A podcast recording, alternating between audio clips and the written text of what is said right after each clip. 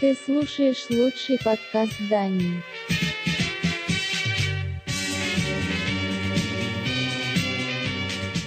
Музыкальная милиция.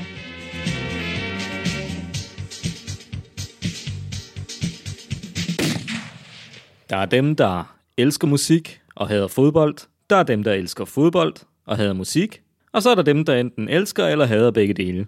Og jeg ved efterhånden ikke, hvor vi står, Jeppe. Øh, især ikke, når vi er færdige med optagelserne af denne særlige EM-udgave af Musikmilitsen. Kun om danske slutrundesange plus det løse. Og Jeppe, det der er med de her slutrundesange, er, det er vel et koncept, som Danmark øh, har tyvstjålet andre steder fra, egentlig. Ja, yeah, det er det vel. Er det ikke det? Altså, jeg ved i hvert fald, at jeg vil lægge mig fladt ned og sige, at du er væsentligt bedre inde i de her ting, end jeg er.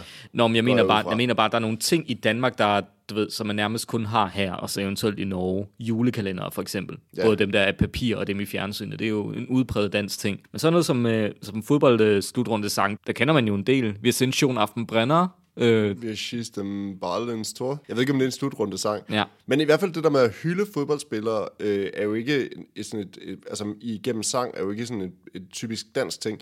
Man kan så sige, at øh, altså, især Tyskland har jo virkelig mange, ikke? Altså, øh, egen Rudi Føller, den kan alle synge noget på. men hvad er, det, er den officiel? Ja, den er i hvert fald, Clausen Claus har lavet en version af den, ikke? Ja. Og det må vel være ja, officielt nok. Men, så, er der, så er der den der uh, Three Lions uh, Footballs Coming Home med The Lightning Seeds, som jo er hipstervalget. Der vil så er det stille engelsk fodbold, øh, som er jo England, som har spillet, eller som har vundet en slutrunde. på et mål, der ikke, aldrig skulle være anerkendt. Ja, men det er også kun fordi, at vi kan jo begge to godt lide Tyskland, når der er slutrunde. Jeg skammer mig ikke over det. Jeg kan godt lide at hæppe på Tyskland. Ja, men det er jo sådan, men det er jo en ting, der er kommet efter, vi er blevet voksne, ikke og frigjort os, fordi altså, jeg er jo i hvert fald vokset op i det der tyskerhæderbælte i Danmark. Ja, Jamen I, det, det er også, altså mine, mine bedsteforældre ude, ude i Hvide Sande, det, altså de, de kunne godt lide at lave penge på tyskerne, Ja. ja. på deres sommerhus, men, øh, men der, der blev ikke talt specielt pænt om dem.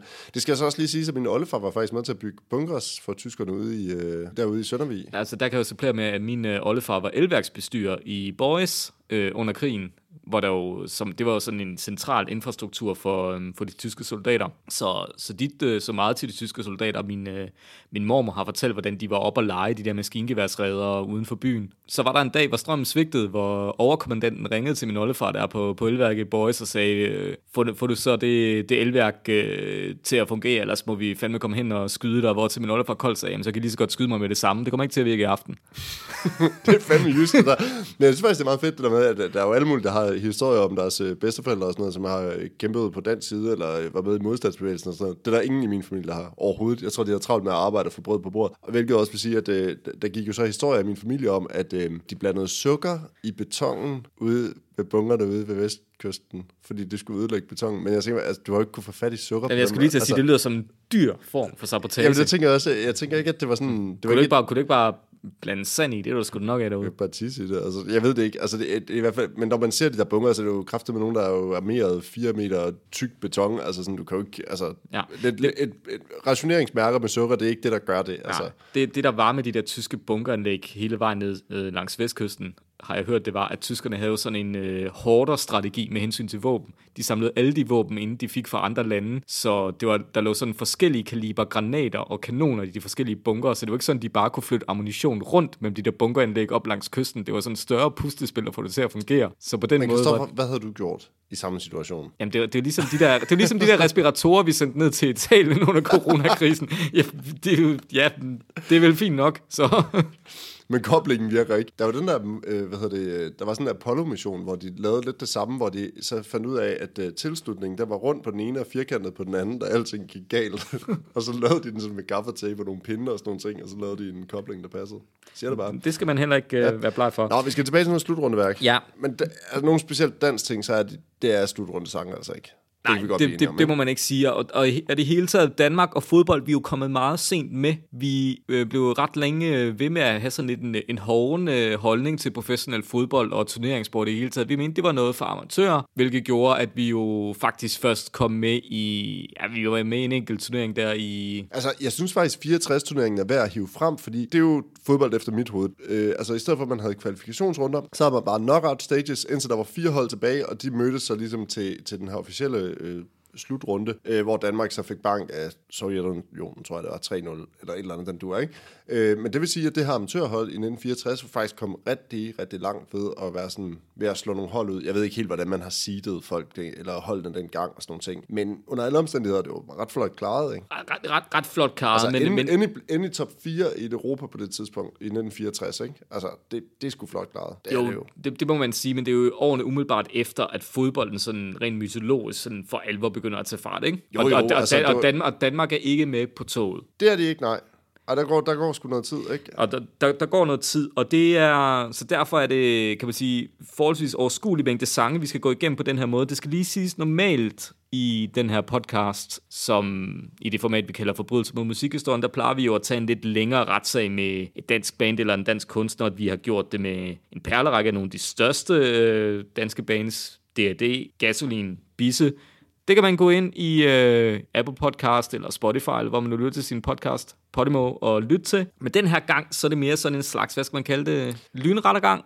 Ja, eller altså, man kan sige, det, vi dvæler jo lidt ved hver slutrunde sang, og så plus det løse, at der er jo lavet nogle uofficielle VM og EM Ja. ja. slutrunde sange også, af forskellige øh, sådan, øh, danske bands, som vi også ligesom tager med. Men vi dvæler egentlig ikke så meget ved bands, det tror jeg, det, det ved jeg faktisk ikke. Det, det, det, det må tiden lige det må vi ikke? tage, som vi kommer med. Altså, man, kan sam, man kan sige, hvor det andet lidt er, er en form for retssag, så kan man mene, at den er en lille smule biased, og vi er ikke altid så gode til at forsvare sig videre, men vi tager os alligevel tiden. Det her, det kan sammenlignes med, med, med det, man ser, typisk ser i krigenes øh, sidste dage, hvor der kører sådan nogle patruljer rundt, og bare, du ved, samler folk op og stiller dem foran en mur, og så alt efter soldaternes promille, så enten overlever man, eller, eller bliver skudt. Ja, det kan man faktisk måske, jamen det kan man godt sige, og så kan vi også allerede nu afsløre, at der er nogle genganger fra vores øh, Forbrydelse mod musikhistorien podcast-serie, øh, men det kommer vi alle sammen til øh, lidt senere. Det gør vi nemlig, for vi gennemgår nu alle danske EM- og VM-sange, plus et par af de uofficielle, ikke dem alle sammen. De får enten en kugle for panden, eller de får lov til at gå fri. Og som noget ekstra skal vi også komme, øh, kommer vi også med et bud på, hvem der havde lavet sangen, hvis Danmark havde kvalificeret sig de år, de ikke havde kvalificeret sig til. Og vi- vi skal måske også lige huske at påpege, Christoffer, at øh, vi har simpelthen aftalt, at øh,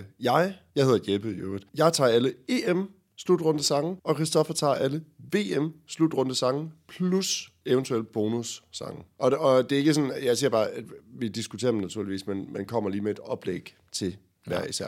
Men øh, nu, nu synes jeg ikke, vi skal tale så meget mere om øh, alt muligt andet. Vi skal skrue tiden tilbage til 1984 øh, på et tidspunkt, hvor altså, jeg er måske lige blevet undfanget, men du øh, ligger vel trygt på øh, bunden af, hvor du nu lå. sommeren 1984. Sommer, sommeren, jamen, der var ikke rigtig ting på mig. Jeg tror, min, mine forældre havde rigeligt med at passe et spædbarn, der var min storebror på det tidspunkt. Øh, jeg blev først øh, født i 85. Musikalne militia. Ja, 1984. Øh, jeg kan ikke personligt sige specielt meget om det her år, men, øh, men når man nu ser dokumentarer og så videre om, øh, om det danske landshold, så er det jo klart, at der sker et eller andet med, at til Piontek han bliver landstræner, og vi rykker os fra at være amatørfodbold på klubplan til at blive professionaliseret, hvilket også gør, at man sådan ret hurtigt faktisk får etableret et relativt godt og kampdygtigt landshold. Ja, man lukrerer jo på, at der er rigtig mange af de der danske ungdomsspillere, der tidligt er blevet sendt ud i verden, øh, først og fremmest til hollandsk ungdomsfodbold, øh, måske også et par andre steder, så de rent faktisk har et niveau og tror jeg en sådan grund grundkondition og en træningsmentalitet, man kan bygge videre på. Men var det ikke også noget med i 70'erne, at hvis du spillede professionelt i udlandet, så kunne du ikke komme tilbage og spille landsholdsfodbold? Jeg kan ikke huske, øh, hvornår de præcis ændrede det, men det var sådan noget i slutningen af 70'erne. Jeg tror, det var sådan Helge Sander var jo med til at gøre de første forsøg med professionel dansk fodbold i slutningen af 70'erne. Men altså, det enkelte år, og sådan noget, det, det er måske heller ikke det, der kommer sig så nøje her. I hvert fald så kan man jo konstatere, at Danmark faktisk har et rimelig vildt landshold der, når man kommer op i øh, 1982 og 83, øh, hvor de begynder at spille øh, kvalifikation til EM i Frankrig 1984. Der sker jo simpelthen miraklet øh, på Wembley, øh, kan man, det kan man google og alt muligt, men øh, at øh, Danmark vinder faktisk 1-0 over England i den afgørende kamp. Øh, mål sat ind på straffespark af Allan Simonsen. Man behøver ikke at se alle de der danske Dynamitholds- dynamitholdsdokumentarer, men man skal høre Allan Simonsen sige på klingende valensis. Puh, så, så tænker jeg godt nok ved mig, ved mig selv, det var godt nok øh, et svært straffespark. Så tænkte jeg på alle de gange, jeg stået og trænet straffespark hjemme i Vejle Boldklub. Ja. Og så kan man jo bare hamre den i kasse. Det var jo lidt af et chok, fordi altså, man skal også tænke på, at EM på det her tidspunkt, det er jo ikke den her uh, turnering med 24 eller 32 hold, eller hvor mange der nu er med nu her. Det er jo faktisk en rimelig hardcore sluttet kreds af hold, der er med her. Bevares, Europa var mindre, i hvert fald målt på, hvor mange lande der var med, så, så lad os sige, der måske var hvad, 32 lande med i Til kvalifikationen. gengæld var der to. Tyskland. Der var to Tyskland, ja. Men det var kun otte hold, der kvalificerede sig, og det ene af de hold var sådan set allerede prækvalificeret, fordi at det var værtslandet. Så det vil sige, at Frankrig var kvalificeret, og så skulle de finde syv andre hold, der skulle med i den her turnering. Og der kan man måske lige dvæle lidt ved, hvilke hold, der ikke kom med til EM sådan et år. Det er altså Sovjetunionen, det er DDR kom ikke med, Skotland, som også havde et ret hissigt hold op i 80'erne, kom heller ikke med. Øh, Sverige kom ikke med, Tjekkoslovakiet, som faktisk også havde et ret godt hold på det tidspunkt, var heller ikke med. Og Holland var heller ikke med. Så man kan sige, det er jo faktisk en ret vild elite, der sådan er samlet her til EM i 1984. Og for dem af jer, der ikke ved det, så er Danmark nået til 8. nej, semifinalerne skulle der. Der var ikke 8. finaler. De, øh, de kom videre fra indledende gruppe øh, stage øh, og, øh, og blev så slået ud af Spanien, hvor det meget ikoniske billede af en Premelka med revnede buksebag, der går efter at lige have banket bo- bolden øh, op på tilskuerrækkerne Og- i det afgørende straffespark. Det, det ligesom bliver taget, ikke? Ja, og man vidste det ikke dengang, men det skulle vise sig, at det der såkaldte dynamithold, det var der, de toppede. Det blev ikke bedre end det, rent resultatsmæssigt. Og det er rigtigt, ja. Det er faktisk rigtigt. Man kan sige, at popularitetsmæssigt, så pikkede øh, holdet jo sådan i dansk øh, forstand jo nok øh, ved øh, VM i 86, det er i hvert fald det, mange husker. Men det er selvfølgelig klart nok, at øh, dynamitholdet kom aldrig længere i en turnering end semifinalen. Mm. Hvor at de så altså også er meget tæt på faktisk i virkeligheden at gå videre. Ikke? Når man er i straffesparkskonkurrence, så er det jo knald eller fald. Det er jo ren tilfældighed et eller andet sted. Ikke? Det, det kan man sige, men, men grunden til, vi er, Jeppe, der musik skal der til. Musik skal der til, ja. Og øh, på det her tidspunkt, øh, der har de jo nok der har jo øh, DBU jo nok også kigget lidt ud i Europa og set, hvad, hvad gør man så, når man så har kvalificeret sig til den her slutrunde? Fordi man kan sige, hvis EM i 1964 den ikke rigtig tæller som en decideret slutrunde, hvad gør vi så, når, når vi så faktisk kvalificerer os til, til det her format, som er en slutrunde, hvor man ligesom mødes mange lande sammen i et bestemt værtsland og sådan nogle ting. Man har kigget rundt, man har set, de andre skriver sgu også en officiel EM-slagsang, det skal vi også have. Vi skal være med på vognen, vi skal gå hele vejen, vi er jo en professionel organisation, DBU og så videre. Så det man gør, det er, at, øh, at man laver den her sang, øh, eller man får nogen til at skrive en sang. Jeg ved faktisk, jeg er faktisk ikke engang sikker på, hvem der, er, der har skrevet den. Er du sikker på, at den er officiel? Mm, måske. For det er jeg ikke sådan 100% Er det- er det sikker rigtigt? på. Men har du fundet ud af, hvem der, er, der har skrevet den? Altså, øh, jeg, jeg, jeg synes ikke, at der er noget, der sådan... Der er ikke et eller andet, der sådan popper op, at det er den og den og den, der sådan har skrevet den. Men under alle omstændigheder, så er det sådan lidt funk sang, inspireret af tidens nye toner, som jo er hiphop, hvor man har fået Gunnar Nu Hansen til at rappe. Og på det her tidspunkt, jeg tror vist nok, hvis ikke jeg husker meget forkert, så er Gunnar Nu Hansen født i 1905. Så det vil sige, at manden han er i slutningen af 70'erne her, hvis ikke allerede fyldt 80. Da Han, han er tættere på de 80 end på de 70, når man siger det sådan. det må man nok sige. Men under alle omstændigheder, så har man simpelthen fået ham til at rappe en tekst om øh, det danske fodboldlandshold. Jeg ved sgu ikke, altså, når jeg hører den i dag, så, altså, jo bevares, den lyder da sådan rimelig old school, øh, sådan old school hiphop og sådan nogle ting, og jeg ved, at Nikolaj Peiker havde utrolig meget på den, og hvis ikke man ved det, så, eller hvis ikke man kender Nikolaj Pike, så synes jeg, man skal gå ind på øh, forbudelse mod musikhistorien og høre, hvad vi har at sige om Nikolaj Pike i Østkyst Hostlers sammenhæng. Men han rapper jo sådan set en af de allerførste raps, der nogensinde er udgivet i Danmark, er jo Gunnar Nu Hansen på 79 år, der rapper den her V- eller EM-rap, der hedder Rap Nu. Og hvad, hvad kan man sige? Der er to ting, øh, jeg hæfter mig ved. Eller tre ting. Det er, at øh, Gunnar Nu Hansens øh, flow, det godt kunne, han kunne godt være gæsterapper på en eller anden hardplade. Det er lidt i den øh, dur. Altså, jeg, jeg vil jo sige, i forhold til, at, øh, at sådan en som øh, Pike hater meget på det, så vil jeg sige, at det er jo ikke fordi, at hans rapper, som øh, folk han sådan har med, MC Ejner og sådan nogle ting, mm. altså det er jo ikke fordi, de sådan er, er i en anden liga bedre. Altså, Ej. Jeg vil da sige, at det her det er da væsentligt bedre, end noget, øh, noget Rockers by Choice kunne lave. Altså, Enig. Altså, og så nummer to, det er slap bass, og det er jo en ting, der kommer til at hjemsøge sådan ret, ret mange danske øh, slutrunde slagsange i de kommende år. Ja, og så er der også noget med, der er også noget med det der med, at der er lavet en video til. Og videoen, det er jo nok i virkeligheden det, der sådan er, øh, den fylder meget på de her, øh, de her slutrunde sange, sådan helt generelt, ikke? Og i den her video, der ser man simpelthen øh, utrolig gamle Gunnar Nu Hansen sidde bag ved sådan et, øh, et old school øh, sådan, øh, skrivebord med, med sådan en gammeldags mikrofon og sådan noget, og så er der sådan to øh, sådan et øh, rejehop øh, dansere ude i front med sådan et øh, sådan nogle, øh, hvad hedder det, sådan nogle øh, strømpebånd på, hvor det ene er rødt og det andet er hvidt og sådan nogle ting, der danser sådan noget lidt. Det er vel ikke electric boogie, det, der, det er vel bare sådan noget 80'er dansagtigt, eller noget sådan aerobic-agtig koreografi. Og så kommer der en meget, meget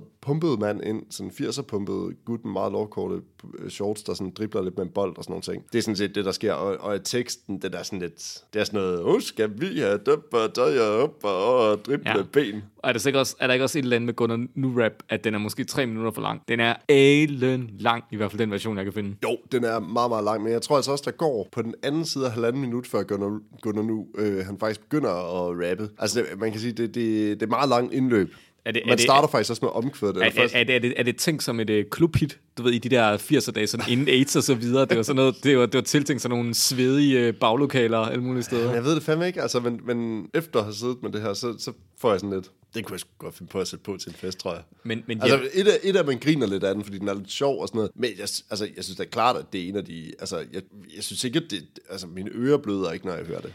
Er det egentlig derfra, at det der udtryk Danish Dynamite kommer? Ved du det? Ja, fordi at det var jo... Altså, fra den sang der, eller Ja. om, om det var der, man begyndte at kalde det dynamithold. for, for den sang, ja. Det ved jeg faktisk ikke. Ved du det? Nej, jeg har bare tænkt over det. Jeg, jeg, jeg, jeg altid bare tænkt det der Danish Dynamite, det er jo sådan, du ved, det er jo ikke der, man vil starte en brainstorm, hvis man skulle kalde det danske landshold noget.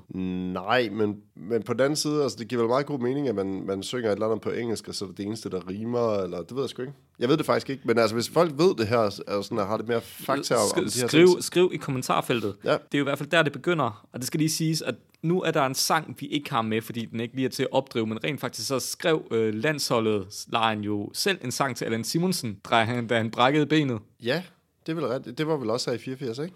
Jo, det var i 84 ja. turnering, hvor øh, Sepp Piontek angiveligt skulle have sagt, hvorfor vil I spille en sang? Det er jo kun Frank Andersen, den eneste, der kan synge. Hvorfor vil I lave en sang? Altså, meget kan man sige om Frank Andersen, men han synger altså godt, men det kommer vi så til, Ja. til, til videre til. det, det kommer vi jo... Hvad? Har vi mere til nu rap? Nej, men altså, jeg vil sige, hvis ikke man kender den, synes jeg faktisk, man, må- man skal gå ind og give den et, øh, et lyt. Altså igen, bevares, den kan virke lidt bedaget og, meget 1984-agtig og sådan noget. Og, og, men, men jeg synes, det er sjovere i forhold til, hvad der ellers kommer. Mm. Så synes jeg også, at... Øh, men det kan være, at vi tager, vi tager Så- den endegyldige til sidst, ikke? Altså, øh, Ja, men, men sådan indtil videre, så bevarer, beholder Gunnar Nu Hansen... Øh, den har en førsteplads. Gunnar Nu rap. Den, den be- bevarer livet, kan man sige. Ja, det synes jeg. Beholder livet. Vi, vi haster videre til øh, VM 1986 i Mexico, hvor vi begge to er meget små. Vi kan ikke huske det, men det kan resten af Danmark, fordi det er jo her, kan man sige, at øh, fodboldfeberen piker i Danmark, og det er også her, der bliver skabt nogle myter, nogen vil måske sige dolkestødslegender, der lever i dansk fodbold den dag i dag. Ja, og man kan også sige, altså et er sådan ligesom slutrunden, men jeg tror rigtig mange, altså når min nu afdøde onkel, han refererer tilbage til sit liv af store begivenheder, så vil han sige grundlovsdag i parken 1985. Ja, den så mine forældre jo også. Og, øh, og det er måske i virkeligheden, lad mig sige, du sagde før, at det var EM 84, det danske landshold peaked. Jeg vil måske sige grundlovsdag mm. 1985 mod Sovjetunionen. Også en legendarisk kamp, øh, hvor Altså, vi har, vi har jo set den for ganske nylig faktisk, Ja. ja. fordi vi, Men vi altså, så den. min, øh, mine forældre var jo inde og se den i den gamle idrætspark. Øh, jeg var, var tre måneder gammel og blev passet af min moster. Det var i den periode, hvor min far, citat, varmede op til fodboldkampe ved at drikke snaps. så man kunne ligesom forestille sig, hvordan stemningen var. Øh, hvor Danmark så vinder været 4-2. Ja, var det ikke noget, du var? 4-2 over Sovjetunionen. Ekstrabladet havde dagen efter den legendariske rubrik. Fire dyt i bamsen. Det var sgu nok heller ikke gået i dag. altså, det er den russiske bjørn, eller ja, du ved, men ja, men det betyder også noget andet. Det betyder nemlig, at... Ja.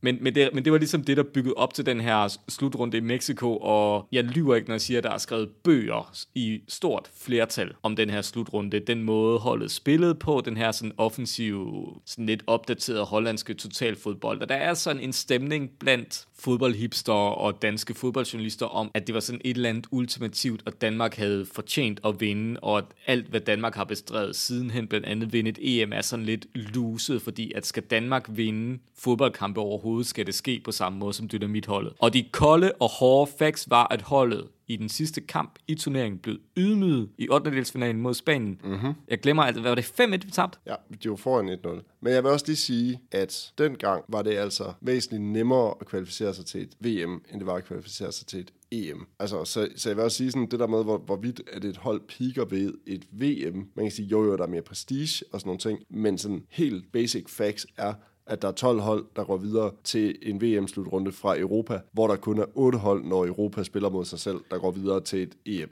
Ikke? Lige, Og det vil sige, at nummer to i den gruppe, som vi faktisk slog grundlovsdag, de kvalificerede sig også på en anden plads. Og Sovjetunionen var også med til VM 1986. Og på den måde kan man sige, den danske bedrift, altså... Det er måske mere vildt, at vi ikke kvalificerede os i 1982, så. Det kan du sige. Hvor, hvor med alting er, det er, at den her turnering har jo trukket spor efter sig, kan man sige, rent fodboldmæssigt rent sportsligt. Det i virkeligheden skabt sådan en eller anden form for, for skisme i dansk fodbold, som vi aldrig rigtig er kommet os over. Den dag altså, i dag er der et modsætningsforhold mellem dem, der mener, at Danmark skal spille offensivt, og dem, der mener, at Danmark skal spille på resultatet. Ja, ja, fuldstændig. Altså, men vi, altså, det er jo ikke nogen hemmelighed, vi begge to er sådan nogle defensivagtige fodboldtyper, som, som godt kan lide Richard Møller og sådan noget, altså fordi det kommer vi også til. Men, men, men altså, offensiv fodbold er ikke noget sådan mål for mig. Det er et mål at vinde kampe, ikke? Altså det, jeg synes faktisk, at defensiv fodbold kan være enormt flot at se, fordi at det handler om, hvordan du pakker dit hold. Fodbold er mere og andet end mål, ellers vil man lave den større. Og der, derudover kan man jo også sige, altså... Ja, og mere det, end andet end, end sådan en flot boldteknik. Altså, det, sådan, det er ikke det, det handler om. Altså, det handler om, at du kan takle igennem, og det handler om, at du kan sætte præcise afleveringer op og sådan noget. Det andet, det er sådan noget, sådan Brian, eller Michael Laudrup individualisme og sådan noget. Det er ikke et mål i sig selv. Altså. Men derudover, så har jeg det sgu også ondt med det der såkaldte dynamithold. En ting er Jesper Olsen, der er blevet sådan, du ved, en national skamstøtte, fordi at han laver en enkelt personlig fejl. Hvad med resten af holdet? Men tænk at blive associeret med den turnering ja, hele tiden. Nej, må jeg lige sige, hvad med Lars Høgh, der lægger den ud til ham? Han må da aldrig nogensinde spille. Hvorfor fanden gør han det? I øvrigt, på det tidspunkt må, må målmanden altså godt samle den op med hænderne. Altså, ja, det giver ingen mening, det der mål der. Altså, et af sådan Jesper Olsen, jo, han laver en fejl, men det fandme også en målmandsfejl overhovedet, at lægge den der ud. Altså, han så, kan da bare banke den af helvede til Og så resten af holdet, der går fuldstændig panik og sætter sig totalt offensivt. Men det, jeg vil frem til, er, når man så hører dem udtale sig, det er jo ikke fordi, at de ser tilbage på den turnering med glæde. Det er jo tydeligt, at de hader det. Jeg kan huske, jeg tror både Claus Berggren og Michael Laudrup sådan taler om, at de, de kan ikke den dag i dag, de kan ikke se den kamp. De kan stadig sådan få mareridt om den og så videre. Det er jo dybt traume for dem. Men resten af fodbold Danmark har gjort det til sådan en eller anden skide moral sejr. Nej, væk. De tabte. Og i øvrigt, hvad var der sket, hvis de var gået videre? Ikke? Altså, så var de blevet banket i Argentina eller England eller sådan noget. Ikke? Altså, men, men jeg synes også, at det VM 86, synes jeg egentlig også sætter sådan, det er sådan en klam dyne, der bliver lagt ned over øh, fremtidens landshold i virkeligheden på det tidspunkt. Ikke? Altså prøv at tænke på at, at stå på 98-holdet og vide, at uanset hvad vi foretager her, medmindre vi vinder EM, eller VM på det tidspunkt, ikke? så vil 86-holdet stadigvæk stå højere, end det gør, når vi faktisk mm. går til kvartfinalen. Man kan gisne om, hvad der er, det gør det. Det kan jo være den periode, Danmark var i, øh, sådan ret hård tid med kartoffelkur og så videre, at det ligesom, der var et eller andet øh, national samling omkring det. Det kunne også være den slutrunde sang, der blev lavet til turnering, som ja. er den vel mest ikoniske. Det er i hvert fald ja. den, som man kan sige, at rigtig mange har efterstræbt at lave en, øh, en toer af ja. siden. Ganske kort. Recepten, det er jo ikke fordi, den behøver den helt store introduktion. Rigtig mange ved, at Jarl Frisk Mikkelsen øh, har skrevet teksten. Jeg tror, det startede med sådan en øh, lytter- eller seer-konkurrence, hvor det var sådan, befolkningen skulle være med til at skrive den nye landsholdssang. Så, I, så de får, Jarlen får en masse sådan forslag for danskerne ind, og det er fuldstændig ubrugeligt. Men han får så ligesom en eller anden idé til et koncept, hvor han kan trække på noget H.C. Andersen og bygge det op til sådan en øh, Fæderlands Anthem. Men jeg synes, at den virkelige stjerne øh, i recepten, det er jo øh, den nyligt afdøde øh, Michael Brun, ej, det må for tøsedrengene, der jo skriver, altså må man sige, en melodi og et popnummer, hvor arrangement og melodi og så videre, det går op i en højere enhed. Ej, det gør det. Det må man sige. Og det er også noget, hvor at, det, her, det er jo første gang, hvor man så laver et, et nummer, hvor at landsholdet er med i studiet, og man har den der meget ikoniske video med, at de alle sammen står ligesom med live aid øh, videoen. Det minder jo virkelig meget om det, ikke? Altså sådan ja. det der med, at man har masser af mennesker i en studie, der står og holder og de sig på det ene hørebøf. Og de sindssyge hummeltræningstrakter i flere farver. Og det er, så, det er så smukt, altså. Så det er jo Dodo, der er med også, ikke? Øh, som jo... For Dodo and the Dodos. Ja. Og øh, så har man jo lidt et S op i ærmet ved, at Frank Arnesen jo faktisk synger ret godt. Ja, lige præcis. Frank Arnesen er jo lidt sådan, han bliver ofte beskrevet som den her fodboldhippie, der hører Neil Young og spiller akustisk guitar og går sådan lidt med perlekæder og så videre, ikke? Har det der halvlange hår. Ja, det kan godt være, men han er, han er ikke bare sådan en ammerdreng. Jo, jo, jo. Så benhård businessman. lige, lige præcis, og i dag involveret sådan noget, det der, de der agentnetværker og arbejde for Abramovic og så videre. Jeg har fortalt min kammerat, som tog det her helt fantastiske billede ud på Sundby Idrætspark her for nogle år tilbage, hvor at uh, Ville Jønsson og Frank Arnesen står i dyb samtale på rækken bag ham. det er vildt fedt. Ah, det er godt. Men, øh, men ja, det er Frank Andersen, der synger hvad første... Er det også ham, der synger andet vers? Eller han synger alle, alle dem, hvor det er herrevokaler, så Dodo synger ja. et enkelt Fordi der var også en, en, en duty i Dodo and Dodos, der lige er død, ikke? Uh, det ved jeg sgu ikke. Er det det? Det må, det må komme i Dino Nyt, som er vores øh, altså musikmilitsen, øh, vores militsnyt. Ja. Men det, jeg vil sige ved det nummer, er, at øh, den har den her, altså melodien har det her anthem hymne præg over sig også, og teksten, den er jo faretroende tæt på sådan noget altså virkelig hardcore national romantik Og her taler jeg ikke sådan noget, du danske sommer, jeg taler sådan noget 1864 til kamp og så videre, ja. røg og damp. Det er en af de få danske slagsange, der fatter, at når Danmark spiller slutrunde, så er det blodig alvor. Det skal ikke være ironisk, det skal ikke ja. være hygge. Det må godt få på de helt høje navler. Jamen, det er rigtigt. Og det er noget af det, der gør den sang stor, det er, at altså, man får jo fandme gåsehud, når man hører den. Altså jeg vil sige to gange, hvis man ser optagelserne, og det er, jeg er ret sikker på det her, jeg er selvfølgelig givet at tjekke, men når du ser Danmark vinde EM92-finalen på Nye Olavi efter slutfløjt, den sang, der kommer på anlægget på Nye Olavi, som den svenske DJ sætter på, det er recepten. Jamen, det er, altså, det, det, ja, We Are The Champions, vel sagtens også, men, men det er vel de to, Ja, ikke? det er Altså, recepten, der kommer på først. Ja. Fordi altså, den er så intimt forbundet med det danske landshold. Hvis man spoler tiden frem til den her sejr over Irland i VM-kvalen i 2017, der står jeg på en, på en bar på Amager og ser... vi, vi stod der sammen. Ja, du var sgu med, ja. Ja, det er da rigtigt. ja, ja. Vi, der, der stod vi på en bar på Amager Sammen med Karl Emil Petersen. Han var, han var der også. for ulige nummer, ja. Hvad fanden er den hedder? Det er en sådan... Hotel Amager. Hola- Hotel Amager, ja, det Ja, er rigtigt. det er fedt. Det er vi, da vi står på. Hotel Amager, og efter slutfløjt, hvor Danmark har taget Irland, det første, der kommer på, altså, man, man behøver ikke engang at overveje, hvilken sang de sætter på. Det var det den der med Safadu, var det ikke? Det er selvfølgelig, det er selvfølgelig recepten. Ja. Men jeg vil også sige, ud fra sådan en musikalsk, altså sådan en mus, musiker point of view, den har også alt, hvad der hører sig til, ikke?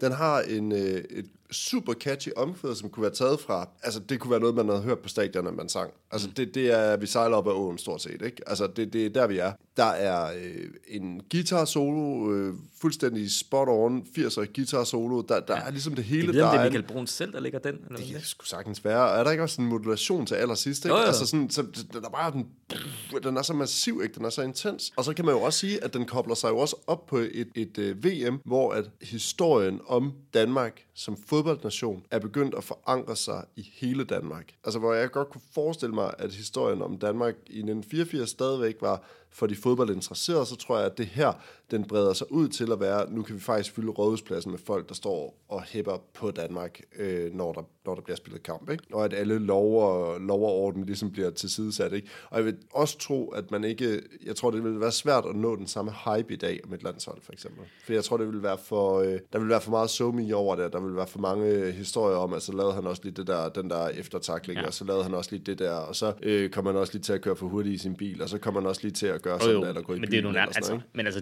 detaljen, ved, nu har vi talt om spillerne i videoen, detaljen er jo der, hvor Dodo synger mod Danmark elsker alle danske drenge, som kan knalde, når man så ser Preben Elkjær, der står og er ved at dø af grin. Jamen, det er fedt. Det er da mega fedt. Jeg tror ikke, at der er... Det, altså, jeg kan fandme godt lide recepten. Det vil jeg sige. Helt Ja, men jeg, bottom jeg, of my heart. jeg, Jeg, jeg, synes, jeg, det er et fucking fedt nummer. jeg, er ikke en, jeg er ikke en mand, der har let til tårer, men når jeg hører recepten, jeg kan sgu godt nogle gange mærke, at den lige... Ja, Øh, den niver. ja. Den niver, og det der, altså, ja. Men fordi den niver, så kan det også være, at vi skal hoppe videre til... Øh, til noget helt andet, Ja, til, til et øh, ekstra nummer. Ja, nå ja, for fanden, ja.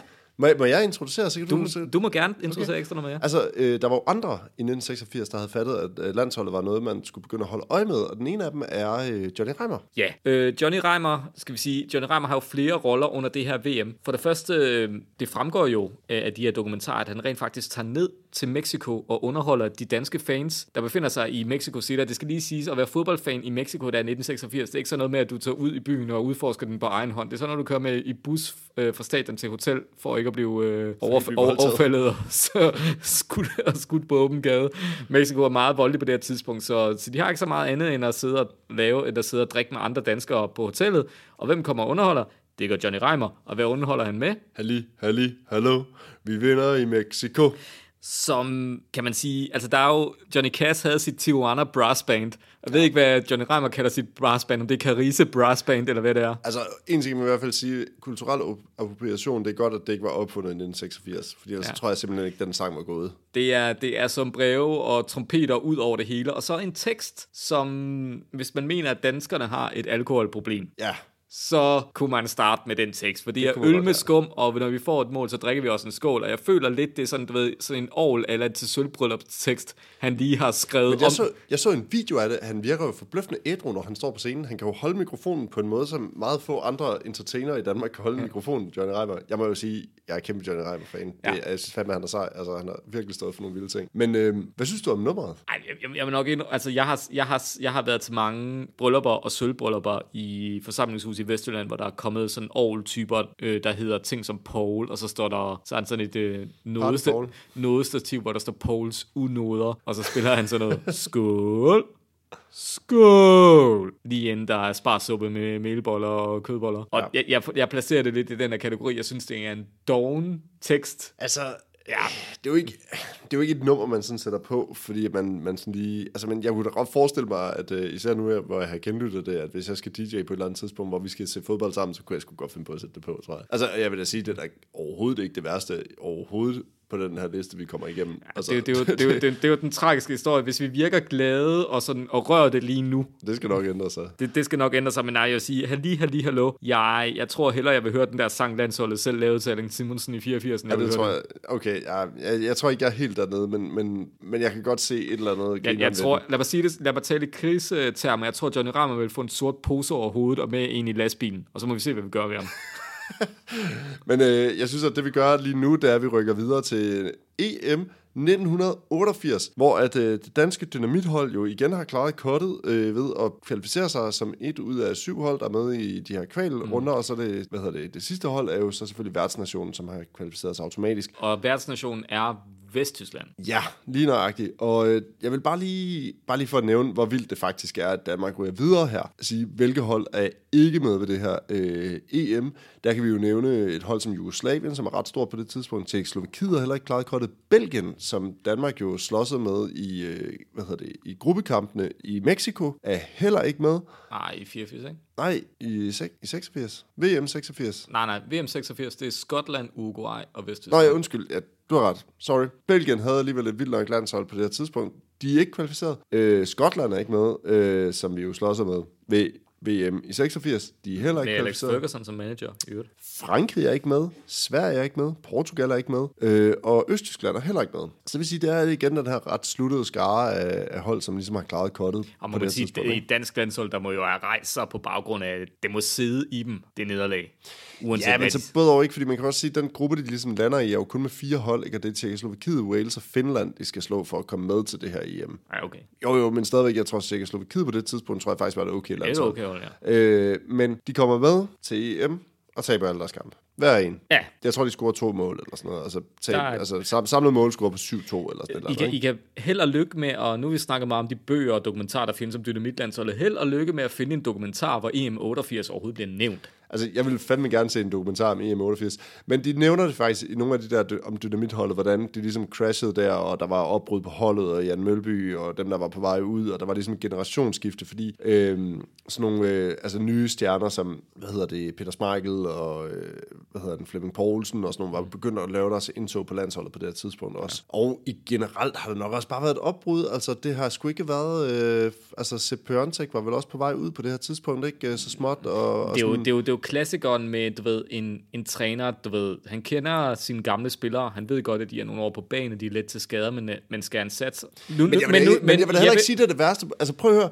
England lavede 0 point til den turnering også. Ja. Altså du, du, det er kun to puljer, i, øh, når, når man når til EM-slutrunden. Det er to puljer, vi snakker om. Ikke? Og det vil sige, du, du har tre kampe, hvor, hvor de hold, du møder, det er jo top toppen af Europa. Det er jo ikke ligesom i dag, hvor du møder Albanien i en eller anden gruppekamp til EM eller sådan noget, den, eller den Island første, eller den sådan noget. første ikke? kamp, Søren, Søren Lerby, jeg kan ikke huske, om bringer Danmark foran 1-0 eller for udligning eller sådan noget. Det er, jo ikke, det er jo ikke sådan, du ved, at alle kampe er jo ikke nødvendigvis klare nederlag, altså nogle gange skal der små ting til, men altså det er i hvert fald en kamp, som fodboldromantikerne i Danmark har besluttet sig for at udrydde fra historien i bedste Stalin-stil. Det er bedre, at det slutter med VM Ja. 86, hvor de godt nok tabte 5-1 til Spanien, man spillede flot, end at de ryger ud på røv og albuer i M88.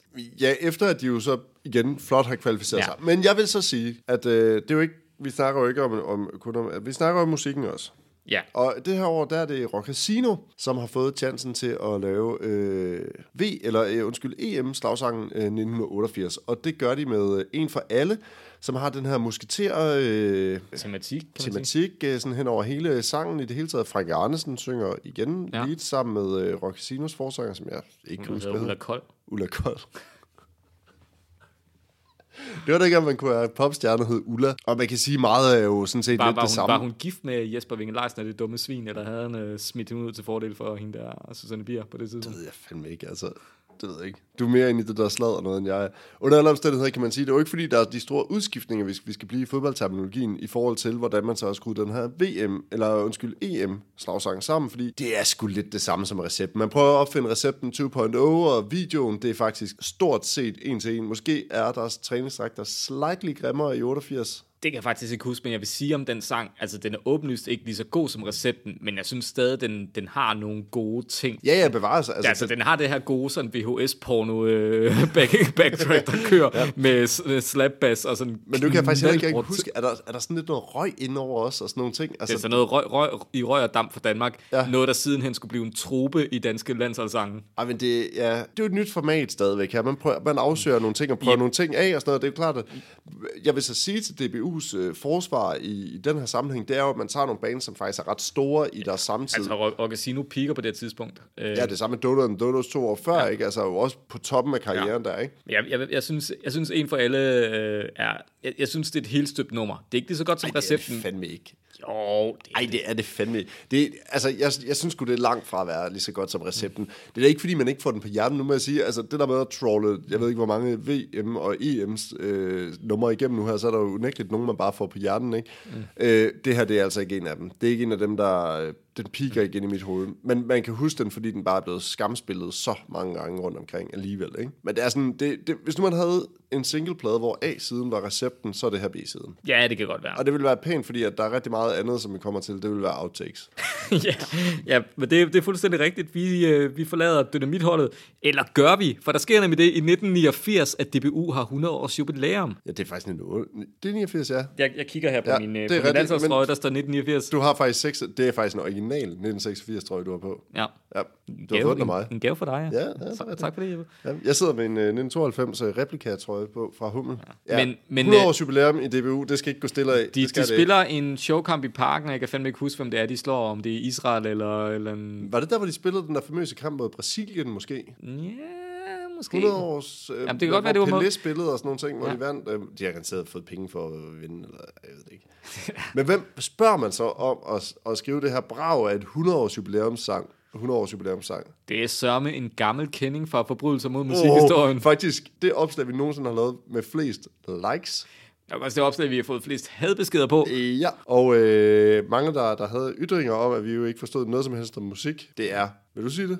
The Savage Rose. Med Der er på, stjerneskud, lysende tændes i parken. altså, og, og der sige- og med- hvis vi lige spoler tiden tilbage med Savage Rose, så er de jo på det her tidspunkt så 9-10 år inde i deres periode, hvor de sådan, sådan ikke har et stort pladselskab i ryggen og arbejder ved siden af. Og Ja, de er jo primært skrevet meget, meget, meget, meget, meget, meget, meget socialistiske, øh, Albanien-orienterede numre, og de har jo også inkorporeret mange af de her folk-agtige, øh, sådan nogle, øh, fra igen et band, der også skal være glad for kulturel appropriation, ikke rigtig var et, et ord, der fandtes i 1989, fordi øh, det, det er jo meget sådan nogle balkanrytmer, vil man måske sige, sådan lidt øh, gypsy-inspireret, vel, øh, ja, ja, Roma-inspireret Ja, ja, op til da, men, men hvis vi hiver fat i det her nummer, nu er det ligesom øh, mig, der, har, der, der, Ja. skal, der skal sige noget om Jeps. det. Fordi når man hører det, så jeg jo kun kunne finde sådan en live-version, hvor man vanen tro kun kan høre halvdelen af, hvad Anisette synger. Altså jeg ved Der har ikke, fundet den rigtige version. men, det er også lige men, meget. men uanset hvad, så vil jeg stadig sige, at der er noget ved nummeret. Jo mere man hører det, så synes jeg faktisk, det vokser på en. Men jeg vil så også sige, at det der er ved nummeret, det er, at jeg synes arrangementet og sådan den, jeg ved ikke, om man kalder det instrumentalisering, men det der med, at de har trommer på, der spiller det der jazzede noget, det fungerer slet ikke. Ej, og det det gør fungerer det slet ikke, at de kører det der optempo. Fordi jeg tror, hvis du skræller det nummer ind til benet, så det de prøver at lave, det er The Star Sprangled Banner. Den måde, hun går op på og så videre, det er Må jeg sådan, godt lige sige noget her? Jeg synes, at lige præcis i 1989, der foregriber DBU alt, hvad der kommer til at gå galt med slagsangen til det danske fodboldlandshold fra det tidspunkt og hele vejen frem til i dag, ved at man konsekvent tager afdankede bands til at lave øh, fodboldhymnerne. Det er bands, der har peaked for lang tid siden, man tager øh, til at, at skrive deres, øh, man, ja. man får til at skrive sangene. Jeg synes, at det er monstergrineren at lytte til det her nummer. Mest af alt, fordi at det, det har intet med noget som helst at gøre. Og især hvis man ser videoen til, som man kan finde på YouTube, den er mere fyldt med sådan nogle fabriksarbejdere og sådan nogle ude på stålvalgsværket, der sådan ja. står og vinker til kameraet, inden den er fyldt med, med folk, der Men jeg kan også fodbold. godt lide, at Savage Rose stadig lever den der tid, før man fik professionel fodbold i Danmark, hvor det sådan lidt af Ja, ja, folket, folket selv, hvor sådan arbejderne går ned og spiller en fodboldkamp efter at have slidt på øh, Jeg kan især godt lide, der er sådan et frame på et tidspunkt med sådan en meget, meget overvægtig mand i en, i en grøn Carlsberg-trøje, der sådan spiller sådan noget old boys fodbold. Det det er, det er sex noget med konge. Altså, nu skal man sige, det var selvfølgelig også en hyldest til DBU og sådan nogle ting, ikke? men det er vel også en, en slutrunde sang. Ikke? Altså, den kom jo i 88. 89. Jamen sangen, når jeg ser på den på YouTube, så står der 1988. Jamen, det, det, det, det, kan, det kan godt være. Men, øh, men i hvert fald gad jeg godt at have set et, det møde i DBU, hvor man besluttede sig for at tale med Savage Rose. To, De var garanteret billige. se, se det møde med Savage Rose og Thomas Koppel og Anisette sidder og starter med at svine DBU til for at støtte op på sådan noget multinationalt, øh, kapitalistisk øh, lort og så videre. Professionel fodboldmand. Men øh, når vi, når vi så lavet sang, eller hvad? Ja, Altså, jeg, jeg ved ikke rigtig, altså på mig der lyder det jo lidt mere som sådan en, øh, det lyder lidt mere som en, sådan et outtake fra en øh, samtidig Savage Rose-plade, hvor man bare sådan tænker, vi har jo det her nummer til års, ja. Det kan vi lige så godt bare knalde afsted Jeppe, her, Jeppe, ikke? Jeppe, du ved sådan noget med klaver, ikke? Er der Ja. noget med de der pedaler under klaveret, dem skal man sådan, man skal være lidt varsom med at bruge dem, ikke? Nu vil jeg være varsom med at sige, hvad du kommer til at sige om Thomas Koppel, for han er konservatorieuddannet. Men vi... Noget vil sige, at han ikke rigtig helt forstår at bruge sustainpedalen på det der. Det, den, den for satan med en over nakken, altså det må man altså. Men er det ikke generelt problem med Savage Rose, det der klaver der, det er eddermame hårdt at lytte til ofte, altså. Ja. Sådan helt generelt. Men jeg, jeg synes også, at det er nogle fede billeder inden fra parken med Anisette i den der stribede kjole, og så Thomas Koppel, der bare står og er slet ikke til stede på den der harmonika. Det er sådan helt fucked up at kigge på. Det er helt blæst. Men, men, men på Men en også fordi, de har formået at lave en sang, der overhovedet ikke handler om fodbold. Det er så fedt. Det er bare sådan, altså, måde, de starter også en anden... lysende tennis i parken. Det der, det kunne lige så godt være Valbyparken. Ja. Eller være en eller anden park ude i, på Vestegnen eller sådan noget. I hvert fald ikke en ja. Er en idrætspark, anden, hvor, hvor en man anden spiller fodbold. stolt DBU-tradition, der lidt bliver skabt her, vi vender tilbage til senere med, at få folk, der tydeligt der formentlig afskyr fodbold, og især professionel fodbold, til at lave en sang til folk, der elsker fodbold. Jamen, det er fedt. Det er mega, mega fedt. Ej, jeg, jeg, altså, igen, jeg, jeg synes ikke, at man skal gå ind og lytte til den, øh, stjerneskud øh, med Savage Rose som øh, sådan et track ind på Spotify, men jeg synes, man skal gå på YouTube, og så skal man finde videoen dertil, og så bare prøve sådan at pause nogle af de der frames for de der metalarbejdere, der står og vinker til kameraet. Men valget af Savage Rose til at lave jubilæumssangen for DBU, Men hvem skulle ellers have lavet den? ja, det er sgu et godt spørgsmål, Johnny Rammer.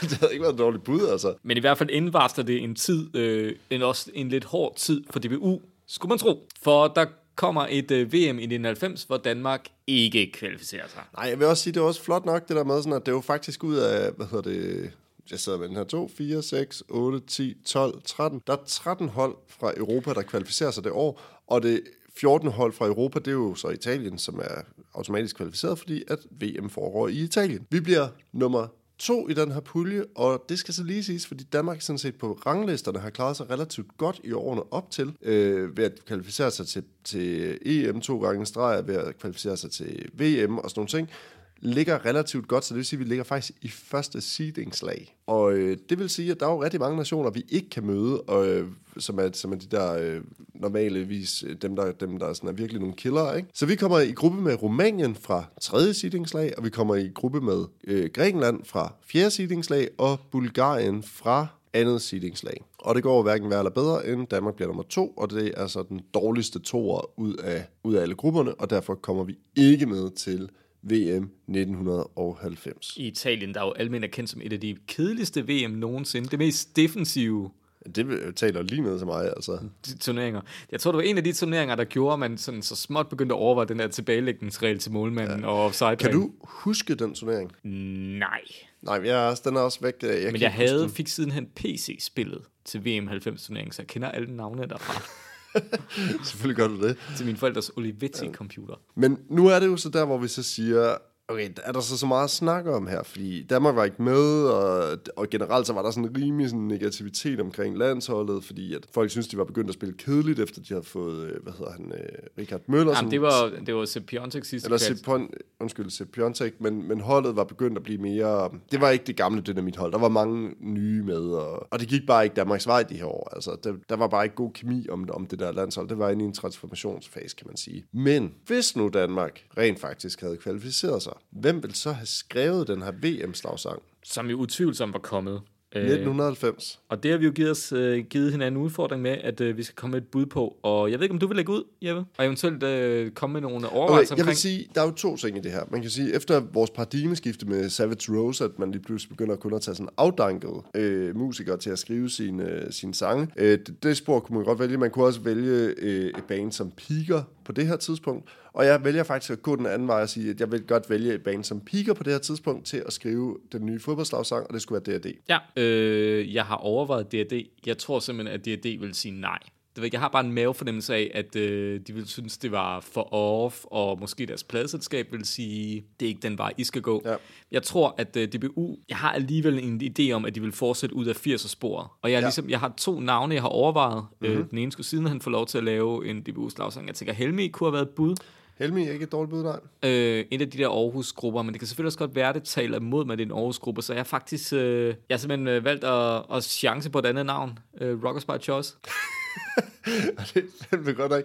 Altså, det vil jo ikke være sådan urealistisk, Jeg, jeg, faktisk.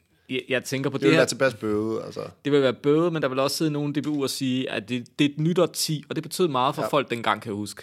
Ja. Øh, at det der med at skifte til et årti, så meget kan jeg huske. Og der, der kan godt være, at der er nogen, der siger, at det, måske er det nu, vi skal have en, øh, en rap-melodi med. Også, men altså, skulle, man, skulle jeg tage et mere sikkert valg, kunne det også være, at det er nogen som, nogen som One Two for eksempel, eller Radio, ja. nogle af de der... sidste- Gnags kunne også godt have været op. Overvej- Jeg, jeg overvejede Gnags, Ja, men jeg tror alligevel, Gnags det er for... jeg tror, de er for besværlige. Jamen, det kan godt være. Jeg tror heller ikke, at de vil gide at lave noget med landsholdet, sådan uh, live agtig uh, Nej. opsætning og sådan noget. Jeg tror stadigvæk, at det skulle have været det der sådan imposante med hele, Ja. altså hele, hele baduljen, ikke? Og Altså, jeg, jeg tænker også, der er et eller andet i... Altså, skulle det ikke være sådan noget crazy som Rockers by Choice? Blive ved med at... Altså, Replay-studiet eksisterede vel stadig dengang, ikke? Altså, Jo, jo, blive ved med at køre... Altså, altså det er vel stadig Michael Brun og så videre, og hvad de ellers hedder Ja. dem... Øh, Jeg tror, man havde kørt safe choice med. Ja. et eller andet, og så One Two tror jeg faktisk er et rigtig godt bud for os at blive hele One, Two der, eller sådan- Radio også. Også fordi, Men der er også ved... fordi, der, der er det der med, hvis det er en kvinde, der synger, ja. der, der er noget dynamik der. To, to, to kvinder, der ikke barberer sig under armene. Den ene af dem i hvert fald ikke. Man ved ikke, hvad den anden. Who knows? ja, det var også en tid, øh, dengang, hvor kvinder ikke barberede sig under armene, Jada. Men under alle omstændigheder, så tror jeg faktisk, at den der dynamik med en kvinde, Ja. der synger, den tror jeg ikke er, er helt øh, forkert. Og der vil det faktisk være et ret godt bud. Det kunne også have været en Sand Salmonsen, måske. Og også, også et godt Eller bud. Anne Linnet. Ej, Ej, jeg hun tror- er for besværlig. Jeg tror mere, jeg tror mere på Sanne. Anne, Sande og Lis. Alle tre. Det behøver vi ikke dvæle helt vildt meget. men, Jeg, men jeg, jeg, jeg, jeg, tror Ja. på, jeg tror på et sikkert øh, sats i 1990. Men så er det jo godt, at vi får en mulighed mere. Mm-hmm. Øh, og det er jo lidt specielt, fordi 1992 er jo faktisk... Det ender jo faktisk, øh, som alle ved med, at Danmark deltager og vinder, men det er jo på et afbud, så man når ikke at lave en officiel slagsang. Og, og det er jo, hvad kan man sige, på opsamlinger, der er det ofte We Are The Champions med Queen, der ligesom mm-hmm. bliver valgt som Danmarks sang i EM92, så det er jo åndssvagt. Fordi havde vi kvalificeret, så havde vi selvfølgelig lavet en sang. Hvem havde lavet den sang? Altså, for det første, så vil jeg knytte en, en kommentar til at sige, det her det er det første EM, jeg kan huske. Første slutrunde, jeg, der Ja, står også- meget, meget også- klar for mig. Jeg kan første, huske, jeg kan huske, vi ja. så den i min øh, bedsteforældres sommerhus i, eller i Søndervig. Vi Ja. Løb rundt i klitterne med flag og sådan nogle ting. Det var meget, meget stort. Jeg fik lov til at vælge en sodavand. En uh, Cola Light, kan jeg huske. Jeg kan huske, Min, vi, min vi, bror, var, han valgte en 7-Up. vi var hjemme ved min, øh, med min mormor i Ølgod og se semifinalen mod Holland, og så tror vi, vi var nødt til at køre hjem, fordi vi var blevet for sent. Så jeg ved sgu ikke, om vi fik straffesparkskonkurrence med. Jeg var i hvert fald lagt det i seng der. Den er, jeg tror heller ikke, jeg så straffesparkskonkurrence, men finalen, det var ligesom noget helt vildt. Den skulle man se. Men hvem skulle have skrevet nummeret der i 1992? Jamen, jeg vil sige, jeg tror faktisk måske på det her tidspunkt, tiden var moden til, at man, man rykkede over fra, at det ikke skulle være en kvinde, til at det måske skulle være en mand. Og så kunne det godt have været en McPick måske. McPick Party Band. Det er et interessant bud. Øh, det er jo 1992. Det er, Det kunne også have uh, Cotton Move. at det, det er alligevel meget, du ved, meget moderne. Altså, jeg har sådan lidt en mavefornemmelse af, at man kunne selvfølgelig gå moderne, og du har sagt, det er det. Jeg tror sådan nogen som The Sandmen, de havde været Uh, billige ja. til salg. Ja, ja, ja. Jo, Og de var, de var hot shit lige der. Det kunne også, øh, sådan nogle som Schuberne havde også lidt fået en, øh, fået en second win, og Michael Hardinger var jo halvt svensk, og turneringen foregik i Sverige. Jeg tror ikke, Michael har det. Jeg tror faktisk ikke, det er et dårligt bud. Også det der med, at jeg kunne godt...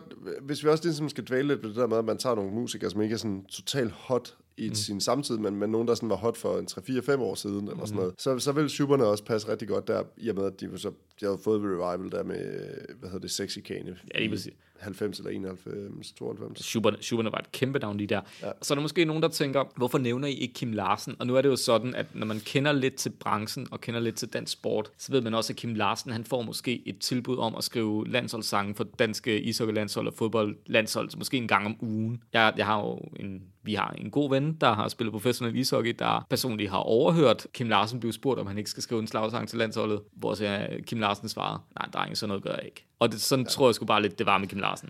Jeg tror heller ikke, jeg vil gide at høre en Kim Larsen slagsang. Altså, man kan jo gå ind og lytte til, hvordan vi, hvad vores holdninger er til gasolin, altså, altså øh, på, på forbindelse med musik. Jeg synes, man hører nok af det, det lå med. Men, men sådan nogle som Schuberne kunne jeg godt se, øh, du ved, lavet en lidt... Øh... Ja, sådan lidt kæk, sjov, lidt sjovfuld sang, måske. Ja, ja. Det, skulle, det skulle andre komme til at lave sidenhen. Men det kommer vi til. Ja, det kommer vi til. Men jeg synes, vi skal race videre til et, uh, endnu en slutrunde, vi ikke var kvalificeret til uh, 1994. Ja, og det er jo så mig, der ligger ud med et bud her. Men jeg kan lige, må jeg godt lige sige noget der? Er det ikke lidt vildt, at vi ikke kvalificerer os der? Oh, det er, men, altså, det er fandme... Men, kæft, hvor er det men, med vi, vi har jo... Altså, det er måske lidt specielt, men, men tit... Det er jeg, måske, det er jeg, måske... Husker, jeg husker en Smeichel, der går ud og bliver skubbet om kul af en mand på halvanden meter, og ja. ikke når bolden. Ja, og, og, og de spillede i fucking overtal i hvad 85 minutter mod Spanien i Sevilla. Jeg, jeg husker det så tydeligt. Jeg var så skuffet, da de tabte den kamp.